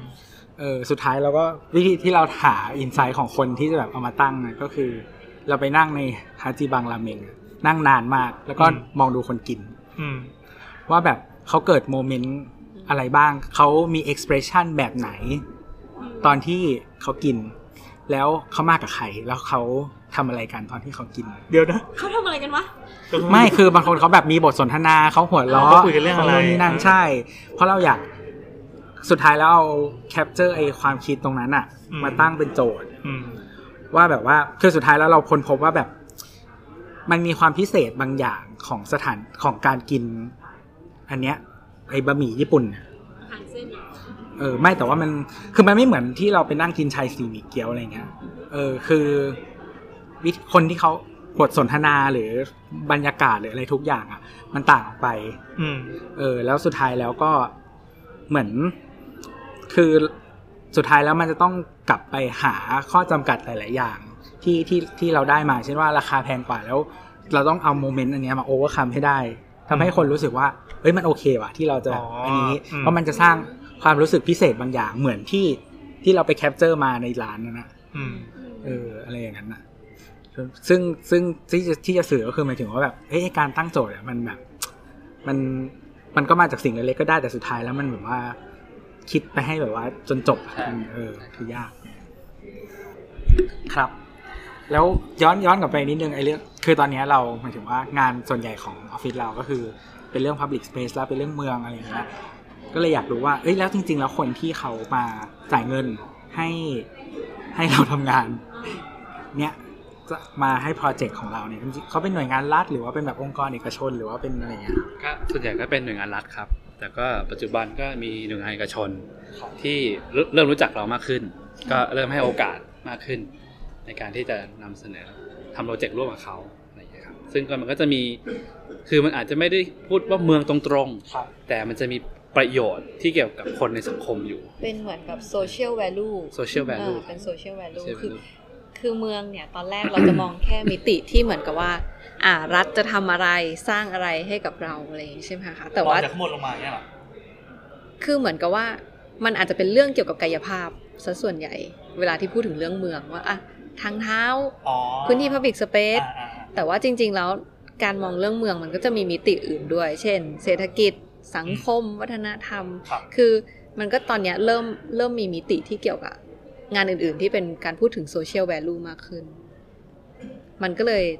จะมีองค์กรที่เป็นเอกชน เริ่มเข้ามาเกี่ยวข้อง คือเหมือนกับว่าเขาเขาต้องเขามีหนึ่งสิ่งที่เขาขายใช่ไหมคะหนึ่งสิ่งที่ที่ represent ตัวเขามาก แต่เขาจริงๆ เขาก็มีอีกมุมหนึ่งที่เขาอยากจะให้ผลิตภัณฑ์เนี้ยมันส่งเสริมในในมิติอื่นๆ ของเมืองด้วย ให้มันให้มันช่วยทำให้สังคมมันดีขึ้น ให้คนที่ใช้ของเขามันรู้สึกเห็นค่าในมุมอื่นๆมากขึ้น อืม มันก็จะเป็นอะไรที่แตกแตกความไปละ มันไม่ได้ใช่แค่เมืองเมือง แต่จะเป็นมิติอื่น ๆ ในเมืองละ ซึ่งอันนี้เราก็เพิ่งจะเริ่มได้เข้ามาเกี่ยวข้องในด้านนี้ ถ้าพูดชัดขึ้นก็คือเรากำลังทำดีไซน์บางอย่างที่ทำให้เกษตรกร เขาสามารถมีรายได้ที่เพิ่มขึ้น จากจากแต่ก่อนที่เขาเคยเป็นอยู่ ด้วยด้วย มัน อาร์ ไม่ เคเต็ เกี่กเจยวกับอร์ เมืองเลยนะ ไม่เกี่ยวครับ แต่มันเกี่ยวกับคน เป็นโซเชียล เกี่ยวกับสังคมเกี่ยวกับรายได้ของคน ซึ่งจริงๆแล้วเมืององค์ประกอบของเมืองก็คือคน อะไรที่มีประโยชน์ประโยชน์ต่อคนหมู่มาก อันนี้คืองานของเขาฟอง อืม อื อื ม มอาจจะไม่ใช่แบบซิตี้ละ ไม่ใช่คำว่าเออร์เบิร์นอย่างเดียว แต่ว่าเป็นเกี่ยวกับคนมากขึ้น อืม คนก็คือเออเอิ้น อ่า แน่นอน ก็คือเริ่มแบบ ตอนแรกคนอาจจะคิดว่า โอเค เราจะพูดถึงแค่แบบเมืองหลวงใช่ไหม มันก็ไม่ใช่ตอนนี้มัน ใช่ไหพอพอพอพอเมืองปั๊บคนกรุงเทพก็จะ ใช่ มันจะคิดแบบเออเมืองมันก็คือ มันมันจะไม่ใช่แค่มุมมุมนั้นแล้วอะค่ะ คือตอนแรกตัวเราเองก็อาจจะโฟกัสแค่นั้น เพราะเราเหมือนพยายามจะแก้ปัญหาอะไรสักอย่างทำให้มันดีขึ้น แต่ตอนเนี้ยไอ้คำว่าเมืองในในหัวเรามันกว้างขึ้นละ มันมีเรื่องคนมาเกี่ยวข้อง มีเรื่องเหมือนที่บอกเมื่อกี้ว่ามันมีเรื่องเศรษฐกิจก็คือรายได้ของคน มันก็คือมิติหนึ่งที่เรา น่าจะใช้งานออกแบบทำให้มันดีขึ้นได้ ก็เลยกลับมาที่โปรเจกต์ที่พี่ฟิวพูดถึงก็คือ เกี่ยวข้องกับเกษตรกร ชื่อโปรเจกต์ว่า ยังไม่มีชื่อโปรเจกต์เลยครับ ไม่มีชื่อตายละตายตอนจ สุ บ ดมากน่าสนใจเลย อันนี้ที่ใช้เป็นภาพ cover ใช่ไหม เอ้ยไม่น่าใช่ อัน อ๋ นั้ อไม่ นพ น่า อวิลเลียน Pavilion พาวิเลียนโอ Pavilion เคยังไม่มีชื่อโปรเจกต์นะครับ มาอ่านไตเติ้ล ไม่ได้ตั้งชื่อให้เล่าอะไร อ้าวก็ แล้ เรื่ ว อง เก็บ โปรเจก ตัว ต์นี้ไง พาวิเลียนนะ ไม่ใช่ ไม่ เรื่ ได้ อง อ๋อ เกษ ตัว ตร นี้ ก โป ก่อ ร น เจกต์นี้แหละ อ่าตัวนี้ก่อน ก็มันมีที่มาจากตัวพาวิเลียนนี่ยนะครับ พอวิลเลียนที่อยู่บน ที่ หน้าเฟซ เนี่ยแห บุ๊ ละ ก ครับหน้า ครั Facebook บ ค่ะ ก็คื เป็นพวกของคลาวฟอร์นะครับ ใช่ครับ เป็นพวก ทาง ของ ทางเรียกว่าทางโอนเนอร์แล้วกันนะครับ ครับ เขาก็มีโอกาสให้โอกาสเราในการได้ทำอ่าตัวพาวิเลียนเนี้ยสำหรับงานดีไซน์วีคเมื่อปีที่ผ่านมาเนี่ยนะครับ โดยที่เอ่อโจทย์ของเราเนี่ยก็คือการที่พยายามนำเอาอ่าพลาสติกที่เป็นรีไซเคิลมาเป็นส่วนผสมให้ได้มากที่สุด อันอันนี้ชื่อพาวิเลียนอะไรนะครับ อันนี้ West Side Story Pavilion ครับ ชื่อเหมือนเพลงชื่อเหมือนละครสักอย่าง เอาละฮะ West แต่อั Side นนี้จะเป็น Story เวสที่เป็นเวสขยะ West ขยะ อ่า ขยะ เหมือน West เวสไซส์ส West ตอ Side รี่ Story คือเป็นการเหมือนกับว่า เล่าอีกมุมหนึ่งของคำว่าเวสเพื่อให้มันเกิดคุณค่ามากขึ้น อืม ซึ่งในในตัวพาวิเลียนเนี่ยค่ะ มันก็จะมีงานหลาย ๆ คนทั้งโปรดักต์ดีไซเนอร์แฟชั่น อืม ที่มองมองว่าขยะมันจะเกิดแวลูยังไงได้บ้าง อ๋อ ซึ่งอันเนี้ยเราโฟกัสไปที่ขยะที่เกิดจากพลาสติก อืม ซึ่งเราในฐานะนักออกแบบสถาปนิกก็เป็นคนสร้างพาวิเลียนนี้ขึ้นมาในมุมมองของอาร์เคเต็กเจอร์สถาปัตยกรรม ก็เป็นการเอาพลาสติกมาสร้างคุณค่าใหม่ๆอะสร้างมิติใหม่ ๆ ว่าเราจะใช้มันในงานเราได้ยังไงได้บ้าง ก็ในสิ่งที่เห็นมันก็จะมีส่วนผสมของพลาสติกรีไซเคิลเป็นองค์ประกอบหลักในการสร้างให้มันเกิดขึ้นค่ะ ทีนี้พอไอสิ่งที่มันเห็นเนี่ยมันก็เราก็คิดอยู่ว่าไอตีความคำว่าพาเวลเลียนเนี่ยมันจะตั้งอยู่มันมีความชั่วคราวสูงมาก มันเป็นสถาปัตยกรรมที่ชั่วคราวสุดๆ ก็เลยคิดอีกว่าโอเค เราเอาขยะมาทำแต่ถ้าเราไม่คิดอะไรต่อมันก็จะเป็นขยะเป็นลูปเหมือนเดิม แล้วก็กลายเป็นเพลง ใช่ อืม ก็เลยในหัวใจหลักในการออกแบบก็คือทุกอย่างที่มันเกิดขึ้นนะมันจะต้องถูกใช้ได้หลังจากไอสิ่งเนี้ยมันรื้อถอนแล้ว เพราะฉะนั้นทุกสิ่งที่เห็นไอองค์ประกอบทั้งหมดตั้งแต่ไอตัวพลาสติกที่เป็นสีชมพูเนี่ยขนาดไซส์ของมันหรือว่าวิธีการออกแบบมันเป็นยูนิตใช่ไหมคะเราคิดว่าจะเอาไปทำอะไรได้อีก ก็เลยนึกถึงประเภทของพวกเก้าอี้หรือเฟอร์นิเจอร์ มันเอาไปใช้ประโยชน์ต่อได้ ทั้งบริจาคก็ได้หรือว่าเอาไปเป็นใช้งานต่อได้ค่ะ หมายถึงว่า พอจบนิทรรศการเดือนกุมภาปุ๊บ อืม ก็ถอดถอดถอดออกมา ใช่ แล้วก็มาประกอบใหม่ เป็นเก้าอี้ ค่ะแต่ละชิ้นเนี่ยอันเนี้ยมันประกอบด้วยหลาย ๆ ชิ้น เราถึงเห็นมันเป็นเหมือนผนัง คือชิ้นเนี้ยจะขนาดประมาณ 40คูณ20 กว่ากว่าๆก็คือมันเป็นไซส์ที่เราลองเราลองละว่ามันนั่งเป็นเก้าอี้ได้ อืม เพราะฉะนั้นมันเลยออกมาเป็นยูนิตเหมือนอิฐที่เอามาประกอบกันได้ แต่ไอ้อิฐนั้นอ่ะมันมีขนาดเท่ากับที่นั่งเก้าอี้ ทีนี้พอมันถอดออกมาแล้ว เราก็เราหวังจะให้มันไปใช้เป็นเฟอร์นิเจอร์ได้ต่อ เราก็หวังอ่ะเผื่อเขาไปบริจาคโรงเรียน เพราะว่าไอชิ้นเนี้ยมันก็มีคือตัวเจ้าของตัวโอนเนอร์เขาก็เอากลับไปแล้วก็ไปใช้งานต่อ เหมือนเขาเอาไปผลิตเป็นเก้าอี้จริง ๆ เพื่อใช้งานจริง ๆ ไอตัวสีขาวที่เห็นเราก็ใช้พลาสติกที่เป็นรีไซเคิลเหมือนกัน แต่ว่ามันเป็นแผ่นใช่ไหมคะเราก็คิดว่าโอเค อันนั้นเป็นเก้าอี้ละอันนี้จะเป็นอะไรก็เลยดูว่าไอแผ่นเนี้ยมันทำอะไรได้บ้าง ก็เลยคิดว่า เออ มันทำหน้าที่เป็นเหมือนกระเป๋า คล้ายๆ กระเป๋าแคนวาสได้ แล้วเราก็ไอไซส์ขนาดของมันทุกอย่างที่เกิดขึ้นนะเราก็คิดดีเทลว่าโอเคมันจะถอดเป็นเหมือนซิปพลาสติกนะ อืม เพื่อให้เวลารื้อพาวิเลียนมันพับครึ่งได้ แล้วก็รูดรูดรูดขอบสองข้าง แล้วก็ใส่ ก็ ใส่สายอ่าค่ะ คือคือพยายามที่จะคิดในเรื่องของจุดเริ่มต้นของมันเนี่ย เราเราสร้างโจทย์ขึ้นมาเองก่อนว่า สิ่งที่เราคุยกับทางโอนเนอร์เนี่ยเขาอยากได้ลักษณะที่ว่ามันเป็นมีอินโนเวชันขึ้นมาด้วย เพราะฉะนั้นเนี่ยเราก็เลยคิดว่าพลาสติกยังไม่เคยทำอะไรได้บ้าง อืม เราก็เลยคิดว่าพอโจทย์มันเป็นหนึ่งในงานสถาปัตยกรรมเราคิดว่าเอ้ยถ้าเราสามารถทำพลาสติกเนี่ยให้เป็นองค์ประกอบหนึ่งในงานสถาปัตยกรรม ก็น่าจะมีประโยชน์ในเชิงฟังก์ชันของมันด้วย ก็เลยคิดว่าเอ้ยถ้างั้นง่ายๆเลยเราก็ทำให้มันเป็นอิฐเลยดีกว่า ก้อนอิฐ แต่ก้อนอิฐเนี้ยก็คือ ก็ยังไม่เคยเห็นว่าอิฐเนี่ย มันมันสามารถที่จะก่อรูปเป็นงานสถาปัตยกรรมที่ตั้งสูงได้อะไรได้ก็เรายังเห็นไม่ไม่มากนักอะไรเงี้ยก็เลยอยากลองทำดู แต่อิฐเนี้ยมันต้องมี value ต่อในการที่สั่งใช้งานแล้ว ต้องทานต้องเปลี่ยนแปลงฟังก์ชันมันได้ด้วย เหมือน ก็เลย ดีไซน์ซ้อนดีไซน์ ใช่ อีก ดีไซน์ซ้อนดีไซน์ถูกครับ อืม และสเกลของมันเนี่ยมันเลยคิดมาแล้วว่าอิฐก้อนนี้จะเป็นเก้าอี้ต่อ เป็นสเกลแบบ อืม ก้อี้ เราเลยไม่ทำอิฐก้อนเล็กเราทำอิฐก้อนใหญ่ อืม อะไรเงี้ยครับแล้วก็เราคิดว่าอันเนี้ยหลังจากที่มันเสร็จแล้วเนี่ยเราไม่ได้มองแค่ว่าเรื่องรีไซเคิลอย่างเดียว เรามองด้วยว่ามันจะ reuse ยังไงได้ด้วย อืม นะฮะคือคือพลาสติกคุณสมบัติของมันเนี่ยคืออยู่แบบนานนานมากๆ อืม เพราะฉะนั้นแปลว่าสิ่งที่เราคิดเนี่ยมันต้องเป็นฟังก์ชันที่ใช้ได้นานๆด้วยอ่าก็เลยเนี่ยครับพยายามปรับให้มันเป็นฟังก์ชันที่คนสามารถใช้ตัวมันเองเนี่ยได้นานๆด้วยเป็นเก้าองเก้าอี้ก็ว่าไป ก็ป แต่ ระ ต มา อ ณ น เนี้ย ตอนที่ทำแบบก็มีทั้งเก้าอี้ ตัวเดียวเก้าอี้แบบมานั่งสามตัวเผื่อสามารถเอาไปใช้เหมือนแทนป้ายรถเมย์ได้ คือลองเอาเริ่มจากอิฐอันเดียวเนี่ยค่ะ แล้วเราก็ลองประกอบไปเรื่อยเป็นโต๊ะได้ไหม เป็นอะไรอย่างอื่นอีกได้ไหม เพื่อหาประโยชน์สูงสุดของมันนะเผื่อเขาเอาไปใช้ต่อ เราก็จะทำแบบชุดนี้ไว้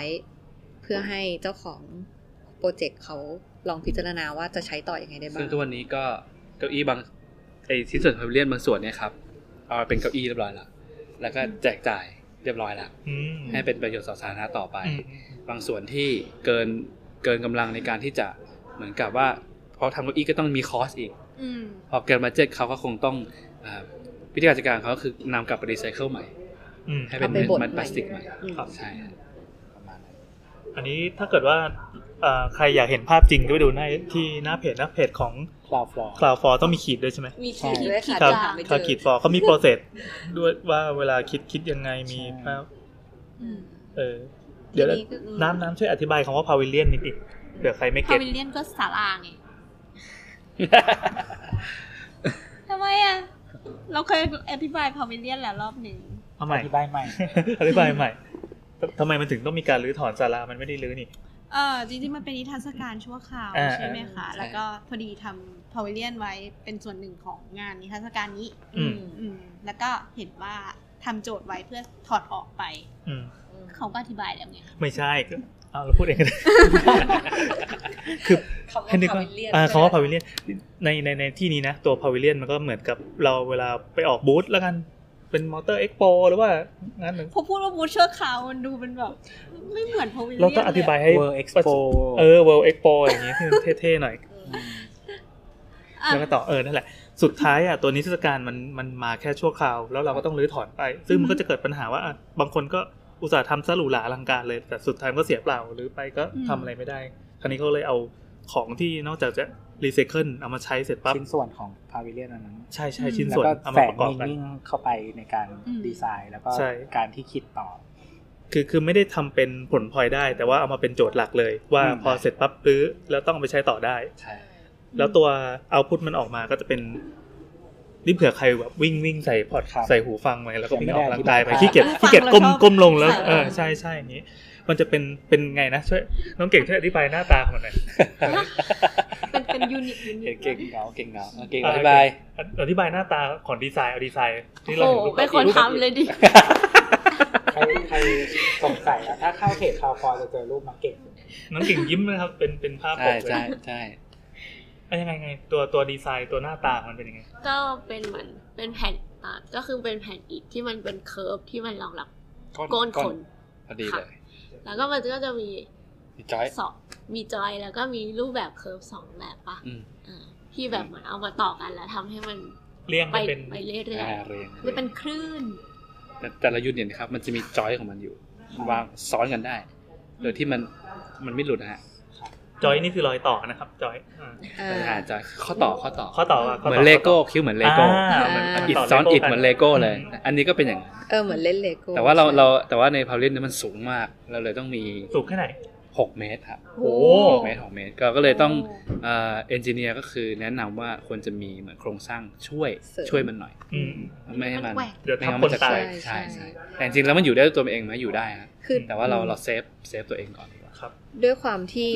พอเราไปใส่ใจในรายละเอียดเชิงแบบสเกลเล็กอย่างเงี้ยค่ะก็เลยคิดว่าก่อนมันเป็นเล็กแล้วเราจะคิดใหญ่ว่าจะสร้างยังไงดี ให้มันภาพสุดท้ายมันออกมาเป็นยังไงดี สุดท้าย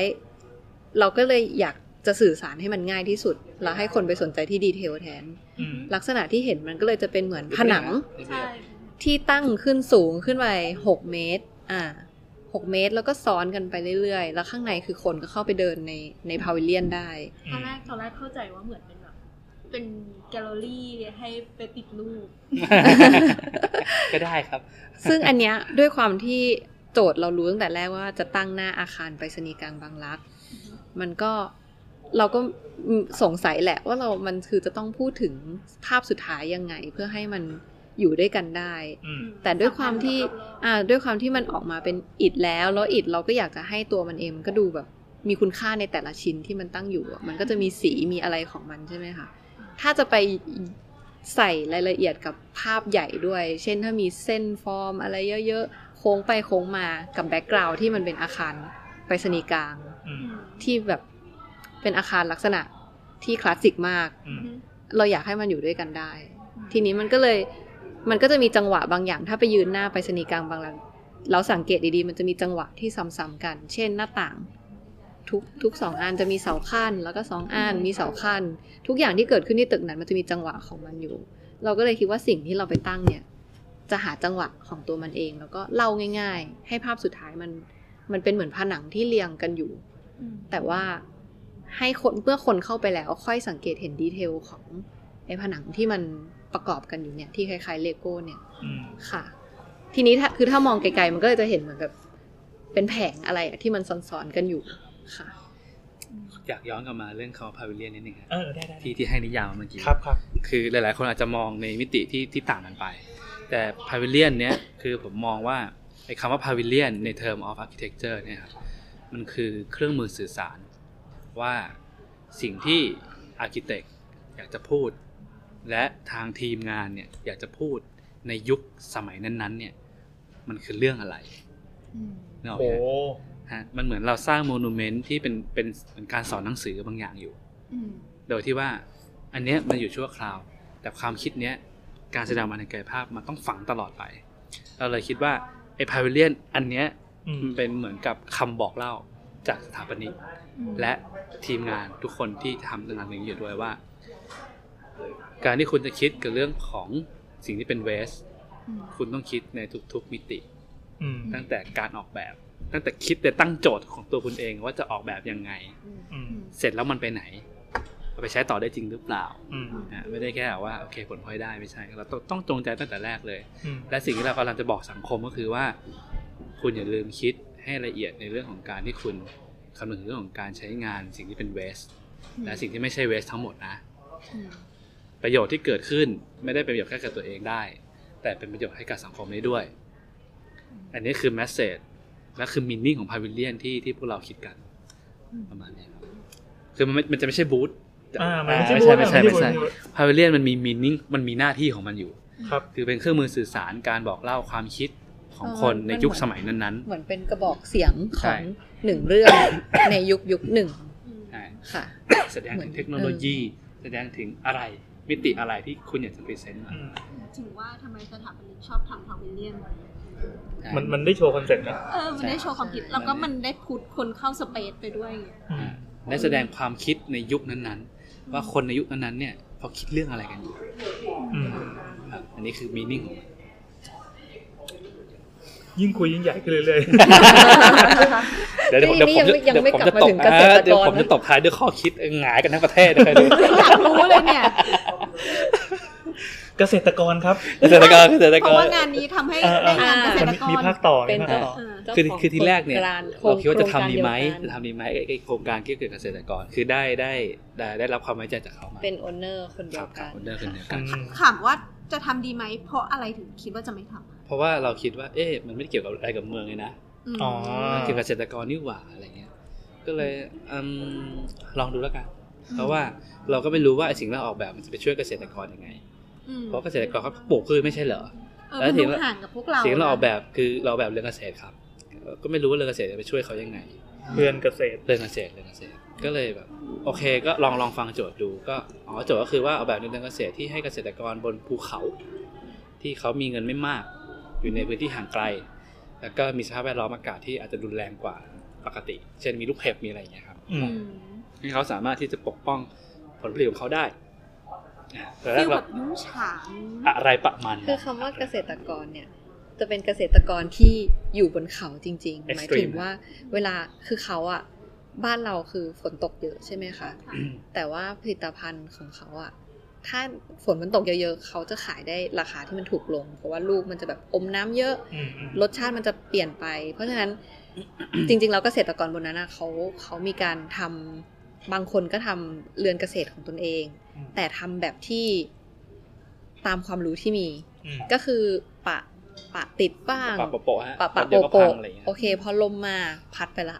หรือว่าฝนตกมากันน้ำไม่ได้จริง ซึ่งมันก็ยังส่งผลกับชีวิตและรายได้ของเขาอยู่ดี อืม คนเหล่านี้เนี่ยคือคนที่อยู่บนเขาจริง ๆ เพราะฉะนั้นทุกอย่างที่เขาซื้อมามันจะมีค่าทั้งค่าขนส่งเพราะเขาต้องซื้อที่จังหวัดอื่น การขึ้นไปบนเขา มันก็มีข้อจำกัดเรื่องรถ ก็จะได้มากสุดแค่รถกระบะ เพราะฉะนั้นคือถ้าถ้าตีความคำว่าเกษตรกรดีๆเนี่ยคือข้อจำกัดเขาเยอะมาก แต่ว่าเขาก็ต้องการผลตอบแทนจากรายได้ของเขาเช่นเดียวกัน มันก็เลยเป็นโจทย์ที่อันนี้ก็ค่อนข้างชัด ว่าโอเคสิ่งที่เราทำมันต้องเขาต้องเขาต้องใช้ได้ คือเขาต้องไม่ยากเกินไปที่เขาจะทำอยู่บนเขาไม่มีไฟฟ้าทำยังไง การขนส่งขึ้นไปขนาดมันต้องเท่าไหร่ อืม เขาความรู้อาจจะอาจจะ มีมาก ต้องทำเออไม่มากต้องทำอะไรให้มันง่ายที่สุดสื่อสารให้ง่ายที่สุด รวมทั้งคอร์สด้วย รวมทั้งคอสด้วยต่อตารางเมตร มันจะต้องเหมาะสมกับเขา ต้องทำยังไงให้มันเขาเลือกใช้อันเนี้ยแทนที่จะไปใช้สิ่งเดิม อืม แต่สิ่งที่น่าสนใจกว่านั้นที่ตัดสินใจทำเนี่ยครับ คือไม่ไม่อาจจะไม่ใช่ตัวเนื้อหาโจทย์จริง ๆ แต่ว่ามันคือ value ที่เกิดขึ้นมากกว่า ว่าการทำเรือนเกษตร value คืออะไร ทีแรกผมก็ไม่เข้าใจฮะนึกว่า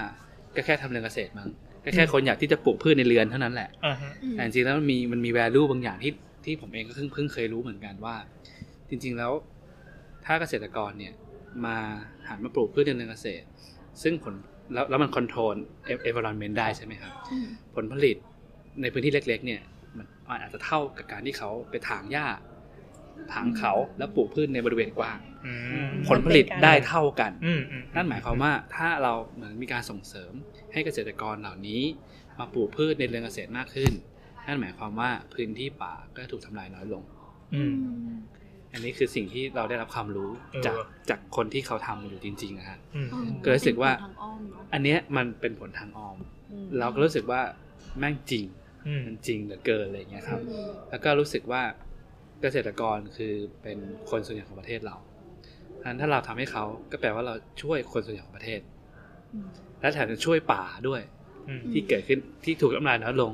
ในพื้นที่บนเชิงเขา อืม เราก็รู้สึกว่าอันเนี้ยมันยิ่งกว่าการแก้ไขปัญหาใด ๆ ในเมืองเล็กๆ มันรู้สึกว่าผลผลลัพธ์มันยิ่งใหญ่เหลือเกิน อ๋อ กับอีกแค่เรือนเกษตรหลังเล็ก ๆ เนี่ยมันมันส่งผลลัพธ์ที่ยิ่งใหญ่เหลือเกินเรารู้สึกว่าเราเราทำอะเรารู้สึกว่าโอเคเราทำ อืมอืม จริงๆเพราะเพราะประโยคนี้ด้วยมันเป็นการเทียบเคียงที่เราไม่เคยเทียบมาก่อนว่าทำเรือนเกษตรช่วย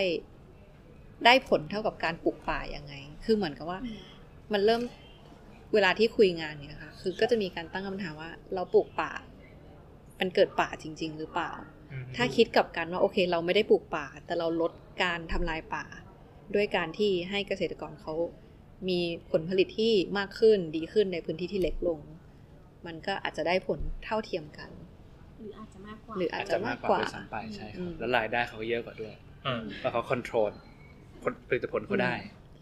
ฮะคุณ ซึ่ง ภาพเขา ซึ่ง ได้ สิ่งที่เราได้ฟังมาก็คือเป็นเหมือนพระราชดำรัสของในหลวงรัชกาลที่ 9 ในวิสัยทัศน์เชิงนี้ด้วยว่า โอเค ถ้าเราไม่ทำอะไรสักอย่างให้เกษตรกรเขาก็เขาก็ใช้การปลูกเนี่ยขยายพื้นที่ไปเรื่อย อืม ๆ ซึ่งมันทำให้มันมีผลกระทบหลายอย่างตามมาค่ะ ก็อันเนี้ยก็จะเป็นมิติใหม่ที่เพิ่มขึ้นของออฟฟิศว่าเออมันเป็นอะไรไปได้มากกว่าคำว่าเมืองนะ อืม คือมันเป็นเรื่องแบบ การให้คุณค่ากับสิ่งอื่น ๆ ที่ทำให้ชีวิตคนดีขึ้นอืม ครับ ค่ะ ก็ประมาณนั้น เรารู้สึกว่าตรงเนี้ยมันเป็นเมืองที่มันเคลื่อนที่ได้แหละอืมมันมันเหมือนเป็นเออร์เบิที่เคลื่อนที่ได้แหละ อืม คุณไม่ได้อยู่แค่เฉพาะตัว อืม สี่แยกหนึ่งหรือว่า อืม เฉพาะ ใช่ ปาร์คหนึ่งแหละ ครับ อืมถ้าเราสามารถพุทความรู้นี้ไปได้ อืม เราสามารถขยาย อ่า ใช่ ขยายเออร์เบิได้ไกลมาก ใช่ใช่ เออมันดีมากๆเลยนะเนี่ย จริงๆคือเมื่อกี้เมืองอะมันมันมันสำหรับมนุษย์ไง เออ สำหรับสิ่งมีชีวิตตัวเดียว ถูก แต่นี้คือขยายไปโซนป่าละ ใช่ ใช่ อืม แล้วความคิดที่เว็บขึ้นมาบอกว่า ได้มากกว่าปลูกป่า คิดว่าได้มากกว่าปลูกป่า เพราะว่าต้นไม้เก่าอะสมมติว่าอายุห้าสิบปีอะมัน อืม ย่อมมีคุณค่ามากกว่า ไม้เต็งรังเพิ่งลงดินอยู่แล้ว อืม เออแบบอะไรมันไม่เท่ากันหรอกเท่ากับการรักษาของเดิมที่มีอยู่ ครับ อืม ครับ โปรเซสมาละ โปรเซสมาโปรเซสมาโปรเซสอะไรฮะ ไม่ใช่ นี่หัวเราะนำด้วยเมื่อกี้เมื่อกี้เมื่อกี้ปุ้ยเราเราเราเห็นโจทย์เราเห็นภาพแล้ว อ่า ครับ เราตอนนี้เรามีความฝันแล้ว ครับ อืม เอาความฝันนั้นมาทำให้ออกมาเป็นเนื้อ หมายถึงตัวเรื่องเกษตรใช่ไหมฮะ ใช่ใช่ใช่ อ๋อก็ก็ก็ ตอนนี้ก็อยู่ในระหว่างการ เรียนรอบอยู่ ใช่ อื ใช่ ม ยังยังไม่เป็นไฟนอล อันไหนๆก็ไหนๆเราถามเลยว่าไอกระบวนการช่วงที่ลงมือทำเนี่ยทำอะไร ก็ไปคุยไปดูพื้นที่จริง ที่ ขึ้น ที่ ไปบน ที่ เขา ที่บนเขา ที่ไหน ที่เชียงรายครับ ครับ ก็ลองไปคุยกับ ผ่านบ้าน เกษตรกรดูอะไรเงี้ยฮะลองคุยกับเขาดูปัญหาการใช้งงใช้งานอะไรเงี้ยครับว่าว่าเขายังไง แต่ว่าเพราะว่าอันนี้เป็นโจทย์ที่ยากมากๆ เพราะว่าเราทำให้คนที่คอนดิชันจำกัดมาก รายได้น้อย อืมอืม น้อยในเรียกว่าน้อยมากๆด้วยบนพื้นที่ภูเขาไม่มีไฟฟ้าใช้ ครับโอ้ไม่มีไฟฟ้าเลยไม่มีปัญหาใช้แสดงว่าเขาลงมาเมืองหนึ่งทีเนี่ยเขาต้องได้ทุกอย่าง แล้วก็แค่ประกอบเท่านั้นเอง ได้ทุกอย่างแล้วต้องอยู่ในรถกระบะ ถูกต้อง อืม ถูกต้องก็เลยพยายามที่จะ โอ้ เดี ท้า ยว ทาย คือตอนนี้ก็มีแบบแล้วฮะแต่ว่ายังไม่ไม่เปิดเผยดีกว่า อืม ค่อยๆไปค่อยๆไป เดี๋ยว ยั สปอย ยังไม่ดี ยังไม่ดี ยังไม่ดี ยังคือยังรู้สึกว่ามันตอบโจทย์ มันตอบโจทย์ไปละ 90เปอร์เซ็นแต่ว่ามันยังมีรอยรั่วอีก 10เปอร์เซ็นที่รู้สึกว่าแบบ เดี๋ยวเดี๋ยวรู้สึก มั ว่าน ยัง อย่า ไม่ เพึ่งอย่าเพึ่งก่อน เราบอกได้ไหมว่าเราทำกัน บอกได้ อืมไม่บอกเลยดีกว่า อ่า คืออุบไว้ก่อนอุบ คื ไว้ อ ก่อน ไม่แน่ใจว่า อุบ เขา ไว้ก่อน จะ อุบไว้ก่อน อนุญาตหรือเป อุบ ล่า ไว้ก่อนอุบไว้ก่อน อ๋อ เขาอาจจะเขาอาจจะรอเก็บทีเดียวเรา ทีเดียว ไป แล้วบูมทีเดียว อืม แล้วแล้วมันมีอะไรที่หมายถึงว่า ระหว่างทางที่เราคิดเรามีอะไร ค่ะ เจออะไรว้าวๆหรือว่าที่เราแบบว่า ไม่คิดมาก่อนว่ามันเป็น เรื่องเรือนเกษตรใช่ ใช่ ไหม ใช่อืม ถ้าถ้าถ้าที่ที่เจอก็คือน่าจะเป็นเรื่องของ value นี่แหละครับ ที่ที่บอกไปว่า ไม่น่าเชื่อว่า หลังเล็กๆเนี้ยมันเทียบกับการให้เราเซฟป่า ไม่ไม่เคยคิดมาก่อนเหมือนกัน อืมใช่ ซึ่งจริงๆไอ้คำว่าเรือนเกษตรเนี่ย ตอนที่เราทำคือเราสงสัยว่าเราจะทำอะไร เพราะมีคนทำให้เห็น เย เย อะ อะ แยะมากมาย แล้ว คือเราเห็นโครงอะไรมากมายเวลาเราไปเที่ยวบนเขาเราก็เห็น แต่ ว่า แต่ว่าสุดท้ายมันก็เวลาที่ไปลงพื้นที่จริง ๆ มันก็เห็นว่าพื้นที่ที่เป็นเขาจริง ๆ บางทีมันใช้ของสำเร็จรูปไม่ได้ อืม ไม่ได้จริง ๆ เพราะว่าด้วยข้อจำกัดของ ไหเข ความลาดเอียงบนไหล่เขา มันไม่สามารถใช้เหล็กที่เขาดัดมาจากในเมืองแล้วเอาไปตั้งไม่ได้ อืม ค่ะ เพราะฉะนั้นมันจึงเกิดเป็นอันเรือนเกษตรแบบปรับปรับโปะๆมากมาย เพราะว่ามันต้องปรับไปตามพื้นที่ ทีเนี้ยมันก็เลยเป็นโจทย์อีกโจทย์หนึ่งที่มันเกิดขึ้นหลังจากที่ไปดู ซึ่งไองานเนี้ยมันเราแทบจะไม่รู้เลยว่าภาพสุดท้ายมันจะเรียกว่าสวยได้หรือเปล่า เพราะว่ามันมันคือสิ่งที่ทำเพื่อให้ใช้งานจริง แล้วมันก็ต้องแบบอีโคโนมิกสุดๆ สื่อสารให้ง่ายที่สุด มันอาจจะเป็นคนละทิศทางกับคำว่าพาวิเลียนที่เราทำก่อนหน้านี้เลย อืมอืม ด้วยซ้ อืมอืม ำเพราะอันนี้มันคือแบบฟังก์ชัน งานฟังก์ชันเลย งานฟังก์ชันแล้วมันแต่แต่ด้วยความที่เราก็ยังใส่ใจเรื่องความงาม อยู่ เพราะเราเป็นนักออกแบบ ขอ เรา นิด ก็ นึง อ่ะเราก็จะขอนิดนึงแล้วก็อ่ะถ้าถ้ามันไม่พูดถึงเรื่องความงาม เราไปใส่ใจเรื่องโปรเซสในการไอดีเทลของการติดตั้ง หรือว่าการประกอบสิ่งต่างๆ คือมันจะเล่าให้เกิดคุณค่าในมิติอื่นได้ไหมที่ไม่ใช่ภาพสวย ใช่ อ่า อันนี้อันนี้ก็คือยากเหมือนกัน เพราะว่ามันเหมือนทุกอย่างมันบีบ บีบเข้ามาเรื่อยๆ ยิ่งเห็นโจทย์ชัด ความเขาเรียกอะไรอ่ะการออกแบบมันก็ต้องละเอียดมาก ๆ ก็เลยไอการที่เล่าโปรเจกต์เนี้ยมันก็จะเป็นคุณค่าในเชิงหลังจากที่เขาใช้งานมากกว่า อืม เราก็คือจริง ๆ มันก็ต้องการฝนได้ อืม แล้วก็การติดตั้งเหมือนที่เล่ามาทั้งหมด มันต้องเวิร์กสำหรับคนที่เราเป็นครั้งแรกที่เราไปทำงานร่วมกับเขา ก็คือเกษตรกร อืม มันเป็นคนคนแรกเขาเรียกอะไร คนประเภทเกษตรกรกลุ่มแรกที่เราได้ลองแบบทำความเข้าใจเขา เพราะฉะนั้นถ้าเราก็จะต้องคิดว่าอะไรที่เขาจะไม่ไม่ใช้อะไรที่ทำให้เขาไม่ใช้ของเรา อืม แล้วเขาไปเลือกใช้แบบการผลิตแบบเดิม แล้วสุดท้ายผลมันก็แบบเดิม อืม มันเหมือนมันต้องบาลานซ์ความเข้าใจเขาให้มากที่สุด ยูเซอร์เรามีมีคำแนะนำอะไรไหมอย่างยูเซอร์เขาคือผู้ใช้งานเขาอาจจะมีประสบการณ์เรื่องการใช้งาน อืมเขาก็จะเล่าในมุมของเขาว่า สิ่งที่เขาเจอจากการใช้ไอ้ของสำเร็จรูปที่ที่อื่นๆใช้มันเป็นยังไงบ้าง สุดท้ายพอเขาติดตั้งเสร็จ ไอ้โครงหลังคายังอยู่แต่ไม่มีพลาสติกแล้ว อ๋อ เพราะว่ามันขึงแบบไม่ถูกวิธีน้ำก็เข้าอยู่ดี อ๋อ หรือว่าขึงมากไปติดตั้งผิดด้าน แดดไม่เข้าต้นไม้ข้างในก็ตายอยู่ดี อืม เพราะฉะนั้นไอ้สิ่งที่มันเกิดขึ้นมันต้องมีความเข้าเขาเองก็ต้องทำความเข้าใจใหม่ด้วย เราก็ต้องทำความเข้าใจเขาด้วยสุดท้าย พอมันออกมา ก็ต้องคิดโปรเซสในการสื่อสารสองสิ่งเนี้ยให้เขาใช้ใช้แบบลองเทอมด้วย ซึ่งอันเนี้ยอาจจะยังต้องมันเป็นเอสิเปอร์เซ็นนั้นแหละที่เรายังไม่แน่ใจว่าจะทำไงให้โปรเซสหลังจากที่มันออกแบบเสร็จแล้ว แล้วเขาจะใช้มันไปตลอด อืม อืม ต้องใช้ดีให้เขาติดใจด้วย ใช่ ใช้ดีใช้ซ้ำ เออ บอกต่อ เออจริงๆโปรเจกต์นี้มันน่าสนใจตรงที่ว่าอืมถ้าเป็นงานอื่นๆที่เล่ามาทั้งหมดเนี่ยมันมันไม่มีโจทย์เออ แต่เนี่ยมันมีคอนดิชันมาแบบให้เห็นเลยโผล่มาเป็นก้อนๆก้อนๆแค่ว่า เราโคตรรัด เออแล้วไอ้ระหว่างกระบวนการคิดอะเราเห็นโจทย์ที่มันมันมันใหญ่ขึ้นปึ้งปึ้งปึ้งปึ้งปึ้งเรื่อยๆแล้วพอเสร็จปั๊บมันจะรัดออกมาเป็นงานฟังก์ชันตัวหนึ่งเออคอยดูแล้วกันคอยดูแล้วกันคอยไปตามในเพจนะครับข่าวขีดฟอร์ บอกแต่ของเต็มที่เลย เน้นคำว่าขีด ขีดฟอร์ นะครับถ้าน้องเก่งเป็นคอเวอร์เป็น ใช่ใช่ เปลี่ยนหน้าโปรไฟล์เป็นหน้า เปลี่ยนให้เลย เลื่อนเลื่อนเลื่อนดูเจอรูปน้องเก่ง แล้วไอไอคอนฮะ อยู่ใน ไค นั้นเต็มเลย เป็นโลโก้ของ แล้วก็คนก็จะกดไลค์เยอะ มา สคอตนะ ตอนนี้คนคนฟังอยากเห็นแล้วสิ เดี๋ยวเดี๋ยวผมโพสต์รูปพวกนี้เลยลงลงหน้าเพจเลย วันนี้วันเสาร์ปุ๊บเดี๋ยวยอดดูเทียบอะ เราอา เดี๋ยวคนแอดมาเต็ม อง เล เก็บ ย เป็นภาพปกเลยไหมอ่ะ เออขอรู้ผม ใช่ครับผมนะเดี๋ยวผมส่งให้ครับ ผมมีรูปเย แท อะ น มาก รูปพาวิลเลี ทุก ย วัน น เนี้ยทุกวันเนี้ยเมมผมเต็มเพราะรูปมันเนี่ยแหละฮะ เฮ้ย โอ้ ของดีเป็นออฟฟิศครับ เดี๋ยวเพจลงรูปจดหมาย เฮ้ยนี่เราคุยกันมาสองชั่วโมงละน่าจะ น่าจะถึงการอันสมควรแล้วนะ มี การสมควร คืออย่างนี้ครับ สุดท้ายเราจะมีมีคำถามสุดฮิตที่ ครับ จริงมันเหมือนแพทเทิร์นนะ แต่จริงๆเราอยากถามแล้ว อืม คือคนที่ทำแบบเนี้ย มีไม่เยอะ ใช่ มีไม่เยอะเนอะถ้าอ่า มันจะเป็นประมาณสถาปนิกเพื่อชุมชนหรืออะไรเงี้ยที่เราเคยถามอีกได้มา หลายหลายหลายคนหลายหลาย EP ที่ผ่าน เอ มา อ เราเจอ ใช่ คน ใช่ ประเภทนี้ ครับ อยู่ ครับ คือไม่เยอะแต่ ล้ เรา วก็สร้างแรงมันดนใจ คือจะบอกว่าเราไม่ค่อยเห็นคนแบบเนี้ยเดินตามท้องตลาดไม่ค่อยไปกระทบไหลไม่เจอตามเซเว่นอะแต่เฮ้ยพอเรามาคุยแบบคนแบบนี้มีอยู่จริง แล้วก็ก็ดำรงชีวิตมาอยู่ได้โดยไม่อดตาย ไม่สิไม่สิไม่ใช่แค่นั้นเขายังสร้างแรงบันดาลใจให้คนอื่นด้วยอะทีนี้เราอยากรู้ว่า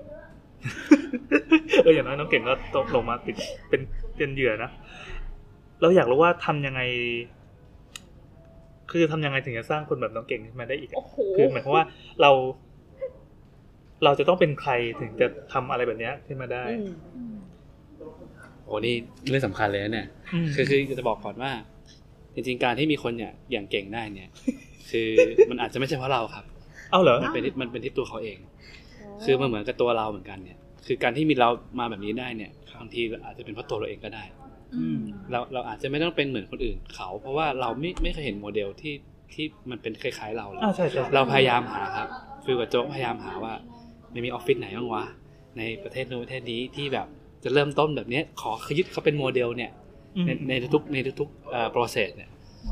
ก็พยายามหาให้เทียบเคียงแต่สุดท้ายมันก็ไม่ใช่ เพราะ context มันไม่เหมือนกัน ประเทศเนี้ยมันต้องอีกแบบหนึ่งเราจะไปยึดแบบเขาเนี่ยมันไม่ได้ เพราะฉะนั้นเนี่ยเราต้องเชื่อตัวเราเองว่าเฮ้ยมันมันก็พอมีทางไปแหละ คนที่ลำบากกว่าเรามีตั้งเยอะตั้งแยะ ตัวเนี้ยเราลำบากแค่นี้เอง คือเก๋แค่เนี้ยทำไมถึงไปไม่ทำไมถึงทำมันได้ คือผมชอบเทียบอะไรโง่ๆว่า มนุษย์ไม่ยังไปดวงจันทร์เนี่ยเลยอีกแค่เนี้ยทำไมทำไม่ได้ อืม มันมันมันง่ายกว่า หรือเปล่าที่โอ้โหไปนอกโลก อืม แกแค่ทำเพื่อเมืองทำไมมันทำไม่ได้วะอะไรเงี้ยคือผมก็เลยคิดว่า มันไปรอบเดียวไม่เห็นมันไปอีกรอบ มันไปหลายรอบแล้วพี่ไม่รู้ มันหลอกด้วยมันหลอก มัน ด้วย ไปจริงหรือเปล่าอะ เออ มันหลอกด้วย อ่ะ ก็เลยก็เลยเนี่ยแหละครับ ก็เลยคิดว่า คือการที่จะมีคนอย่างเก่งได้เนี่ย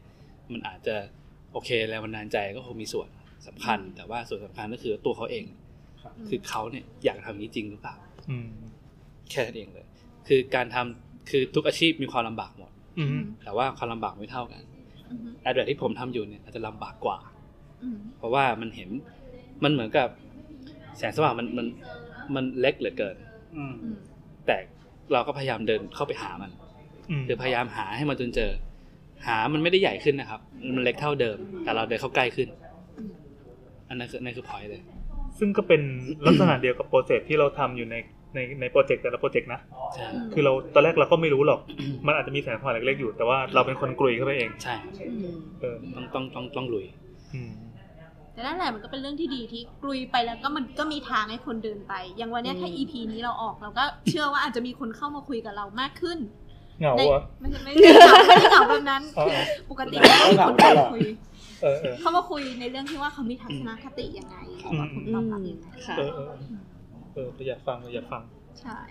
คือถ้าย้อนกลับไปที่ ถ้าเอาเก่งเป็น ก็คือแชร์ เป็นตัวตั้งต้ น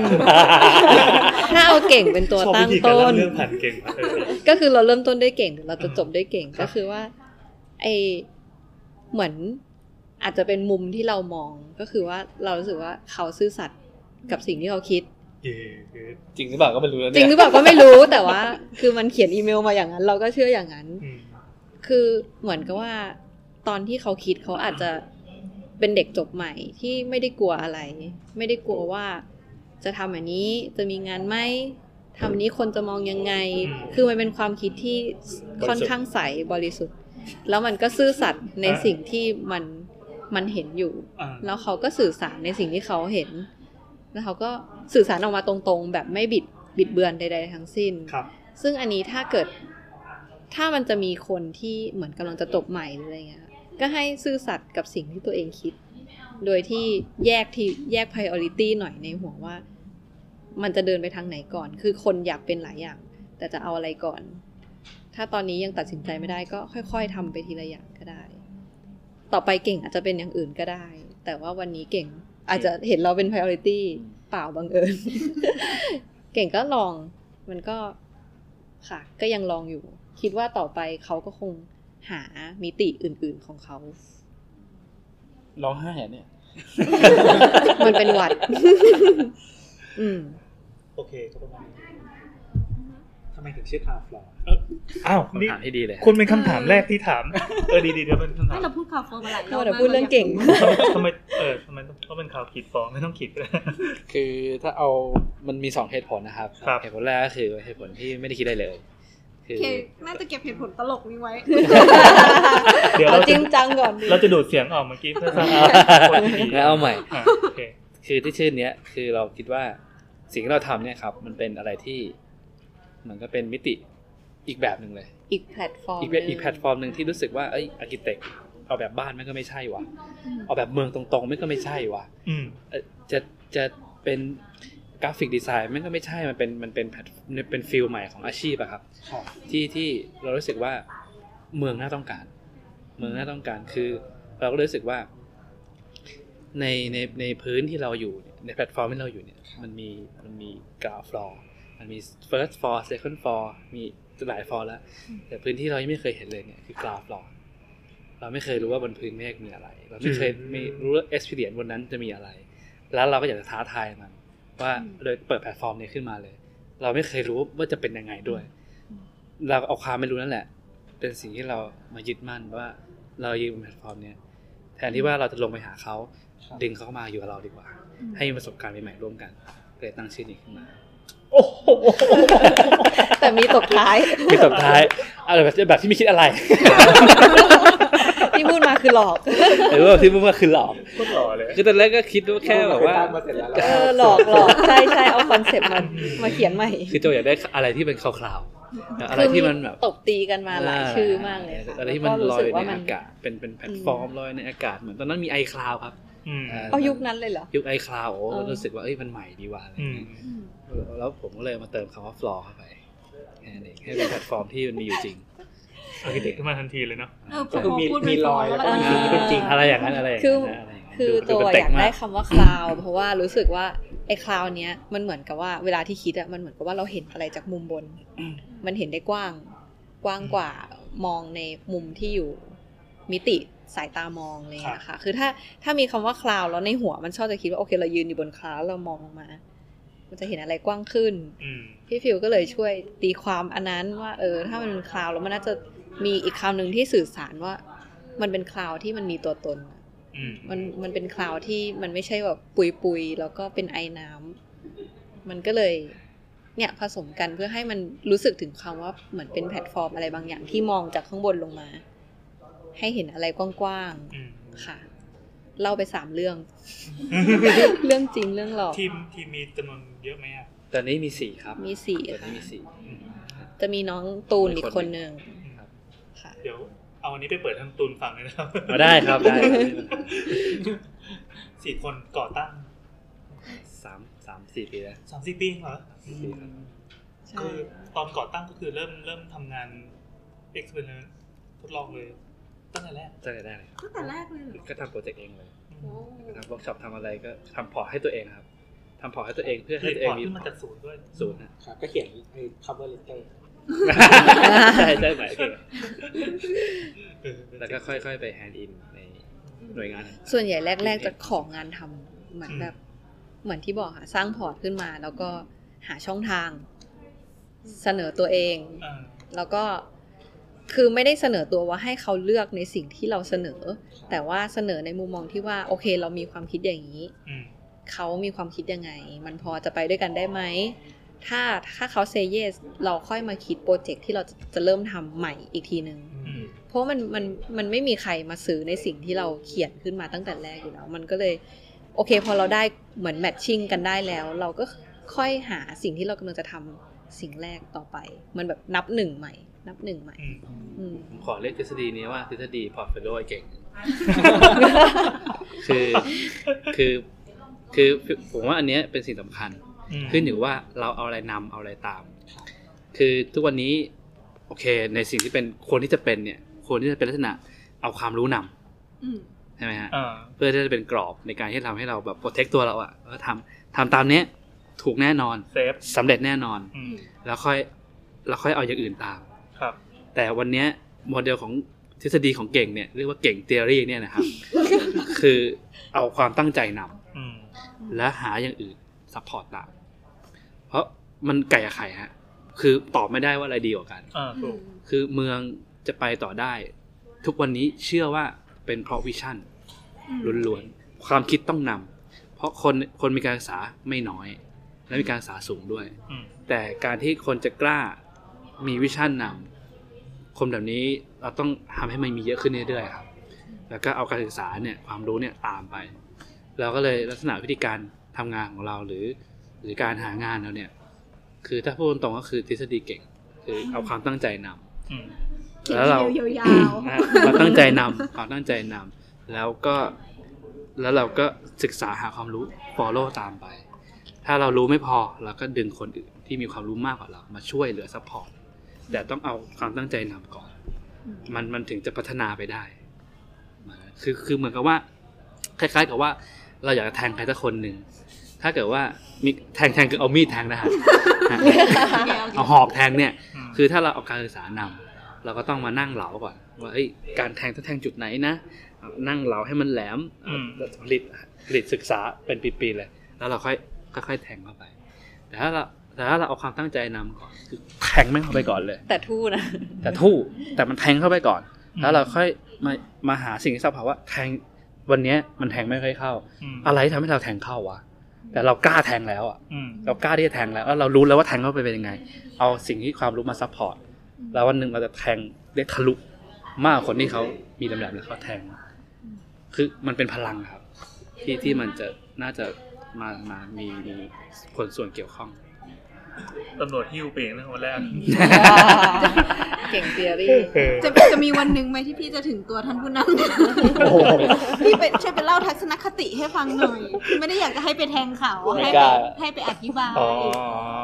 เห็นไหมวิชั่นบางคนน่ะมันก็ต้องแบบจาก ตัด ค ตร น งนี้ ที่ นะครับ สู ตั ง ดตรงนี้ ช่วยตัดออกนะดูดเสียง โอเค ก็ทั้งหมดก็จุดใจปะเออ จุดใจ สุดเลยนะ ก็ขอบคุณนะครับคาวฟอร์คาวฟอร์ ครับพี่ ไปดูติดตามผลงานของสตูของออฟฟิศนี้ได้ที่ c o w f o r c o m c o w f l o r c o m ครับ หรือ Facebook Page นะครับ c o w f o r เหมือนกัน ใช่ค่ะ ไปดูรูปน้องเก่งนะ ดูรูปน้องเก่งในหนั้น เดี๋ยวจะเปลี่ยนรูปโปรไฟล์ สำหรับวันนี้ขอบคุณมากนะครับ ฟิล ขอบคุณครับ แล้วก็โจ แล้วก็น้องเก่ง ครับ สามคน ขอบคุณ รับ ค่ะ ครับ สำหรับสาวสาวสาว EP 87 นี้ก็ อืม ก็ เดี๋ยวก็ถ้าเกิดอยากคุยอะไรก็แอดมาที่แอดสาวสาวสาวนะ เออเออเออเออ แฮชแท็กสาวสาวสาวหรือช่างเถอะ ครับ คุยกันใน Twitter ก็ได้หรือว่า ครับหรือคอมเมนต์ในซาวคลาวก็ได้ ครับ อืม นะครับ ถ้าใครอยากจะ ตีชมด่าอะไรเงี้ยครับ ด่า แต่ว่ ด่าน้ำ ถ้าเอ่อถ้าด่าก็ ไปที่แอคเคาท์น้ำได้เลย ห ครับ รือว่าโบสก็ได้ อ่าโบนก็ได้โบนไม่มาก็ด่าได้ ไอ้ยด่าด่าโบสดีกว่าด่าโบส โอเค แต่ว่าถ้าจะชมก็แอคสาวสาวๆนะครับ ครับ อ่าวั อ่าน สำ นี้ หรับครับ สำหรับวันนี้ก็จบลงเพียงเท่านี้ สวัสดีครับ สวัสดีครับ สวัสดี ครับ จบแล้วเหรอ ใช่ ขอบคุณ จะเอาอีกอ่ะ เหนื่อยละกินข้าวดีกว่า ข้าวมันไก่หมดแล้ว เทียน มันไกลหมดแล้ว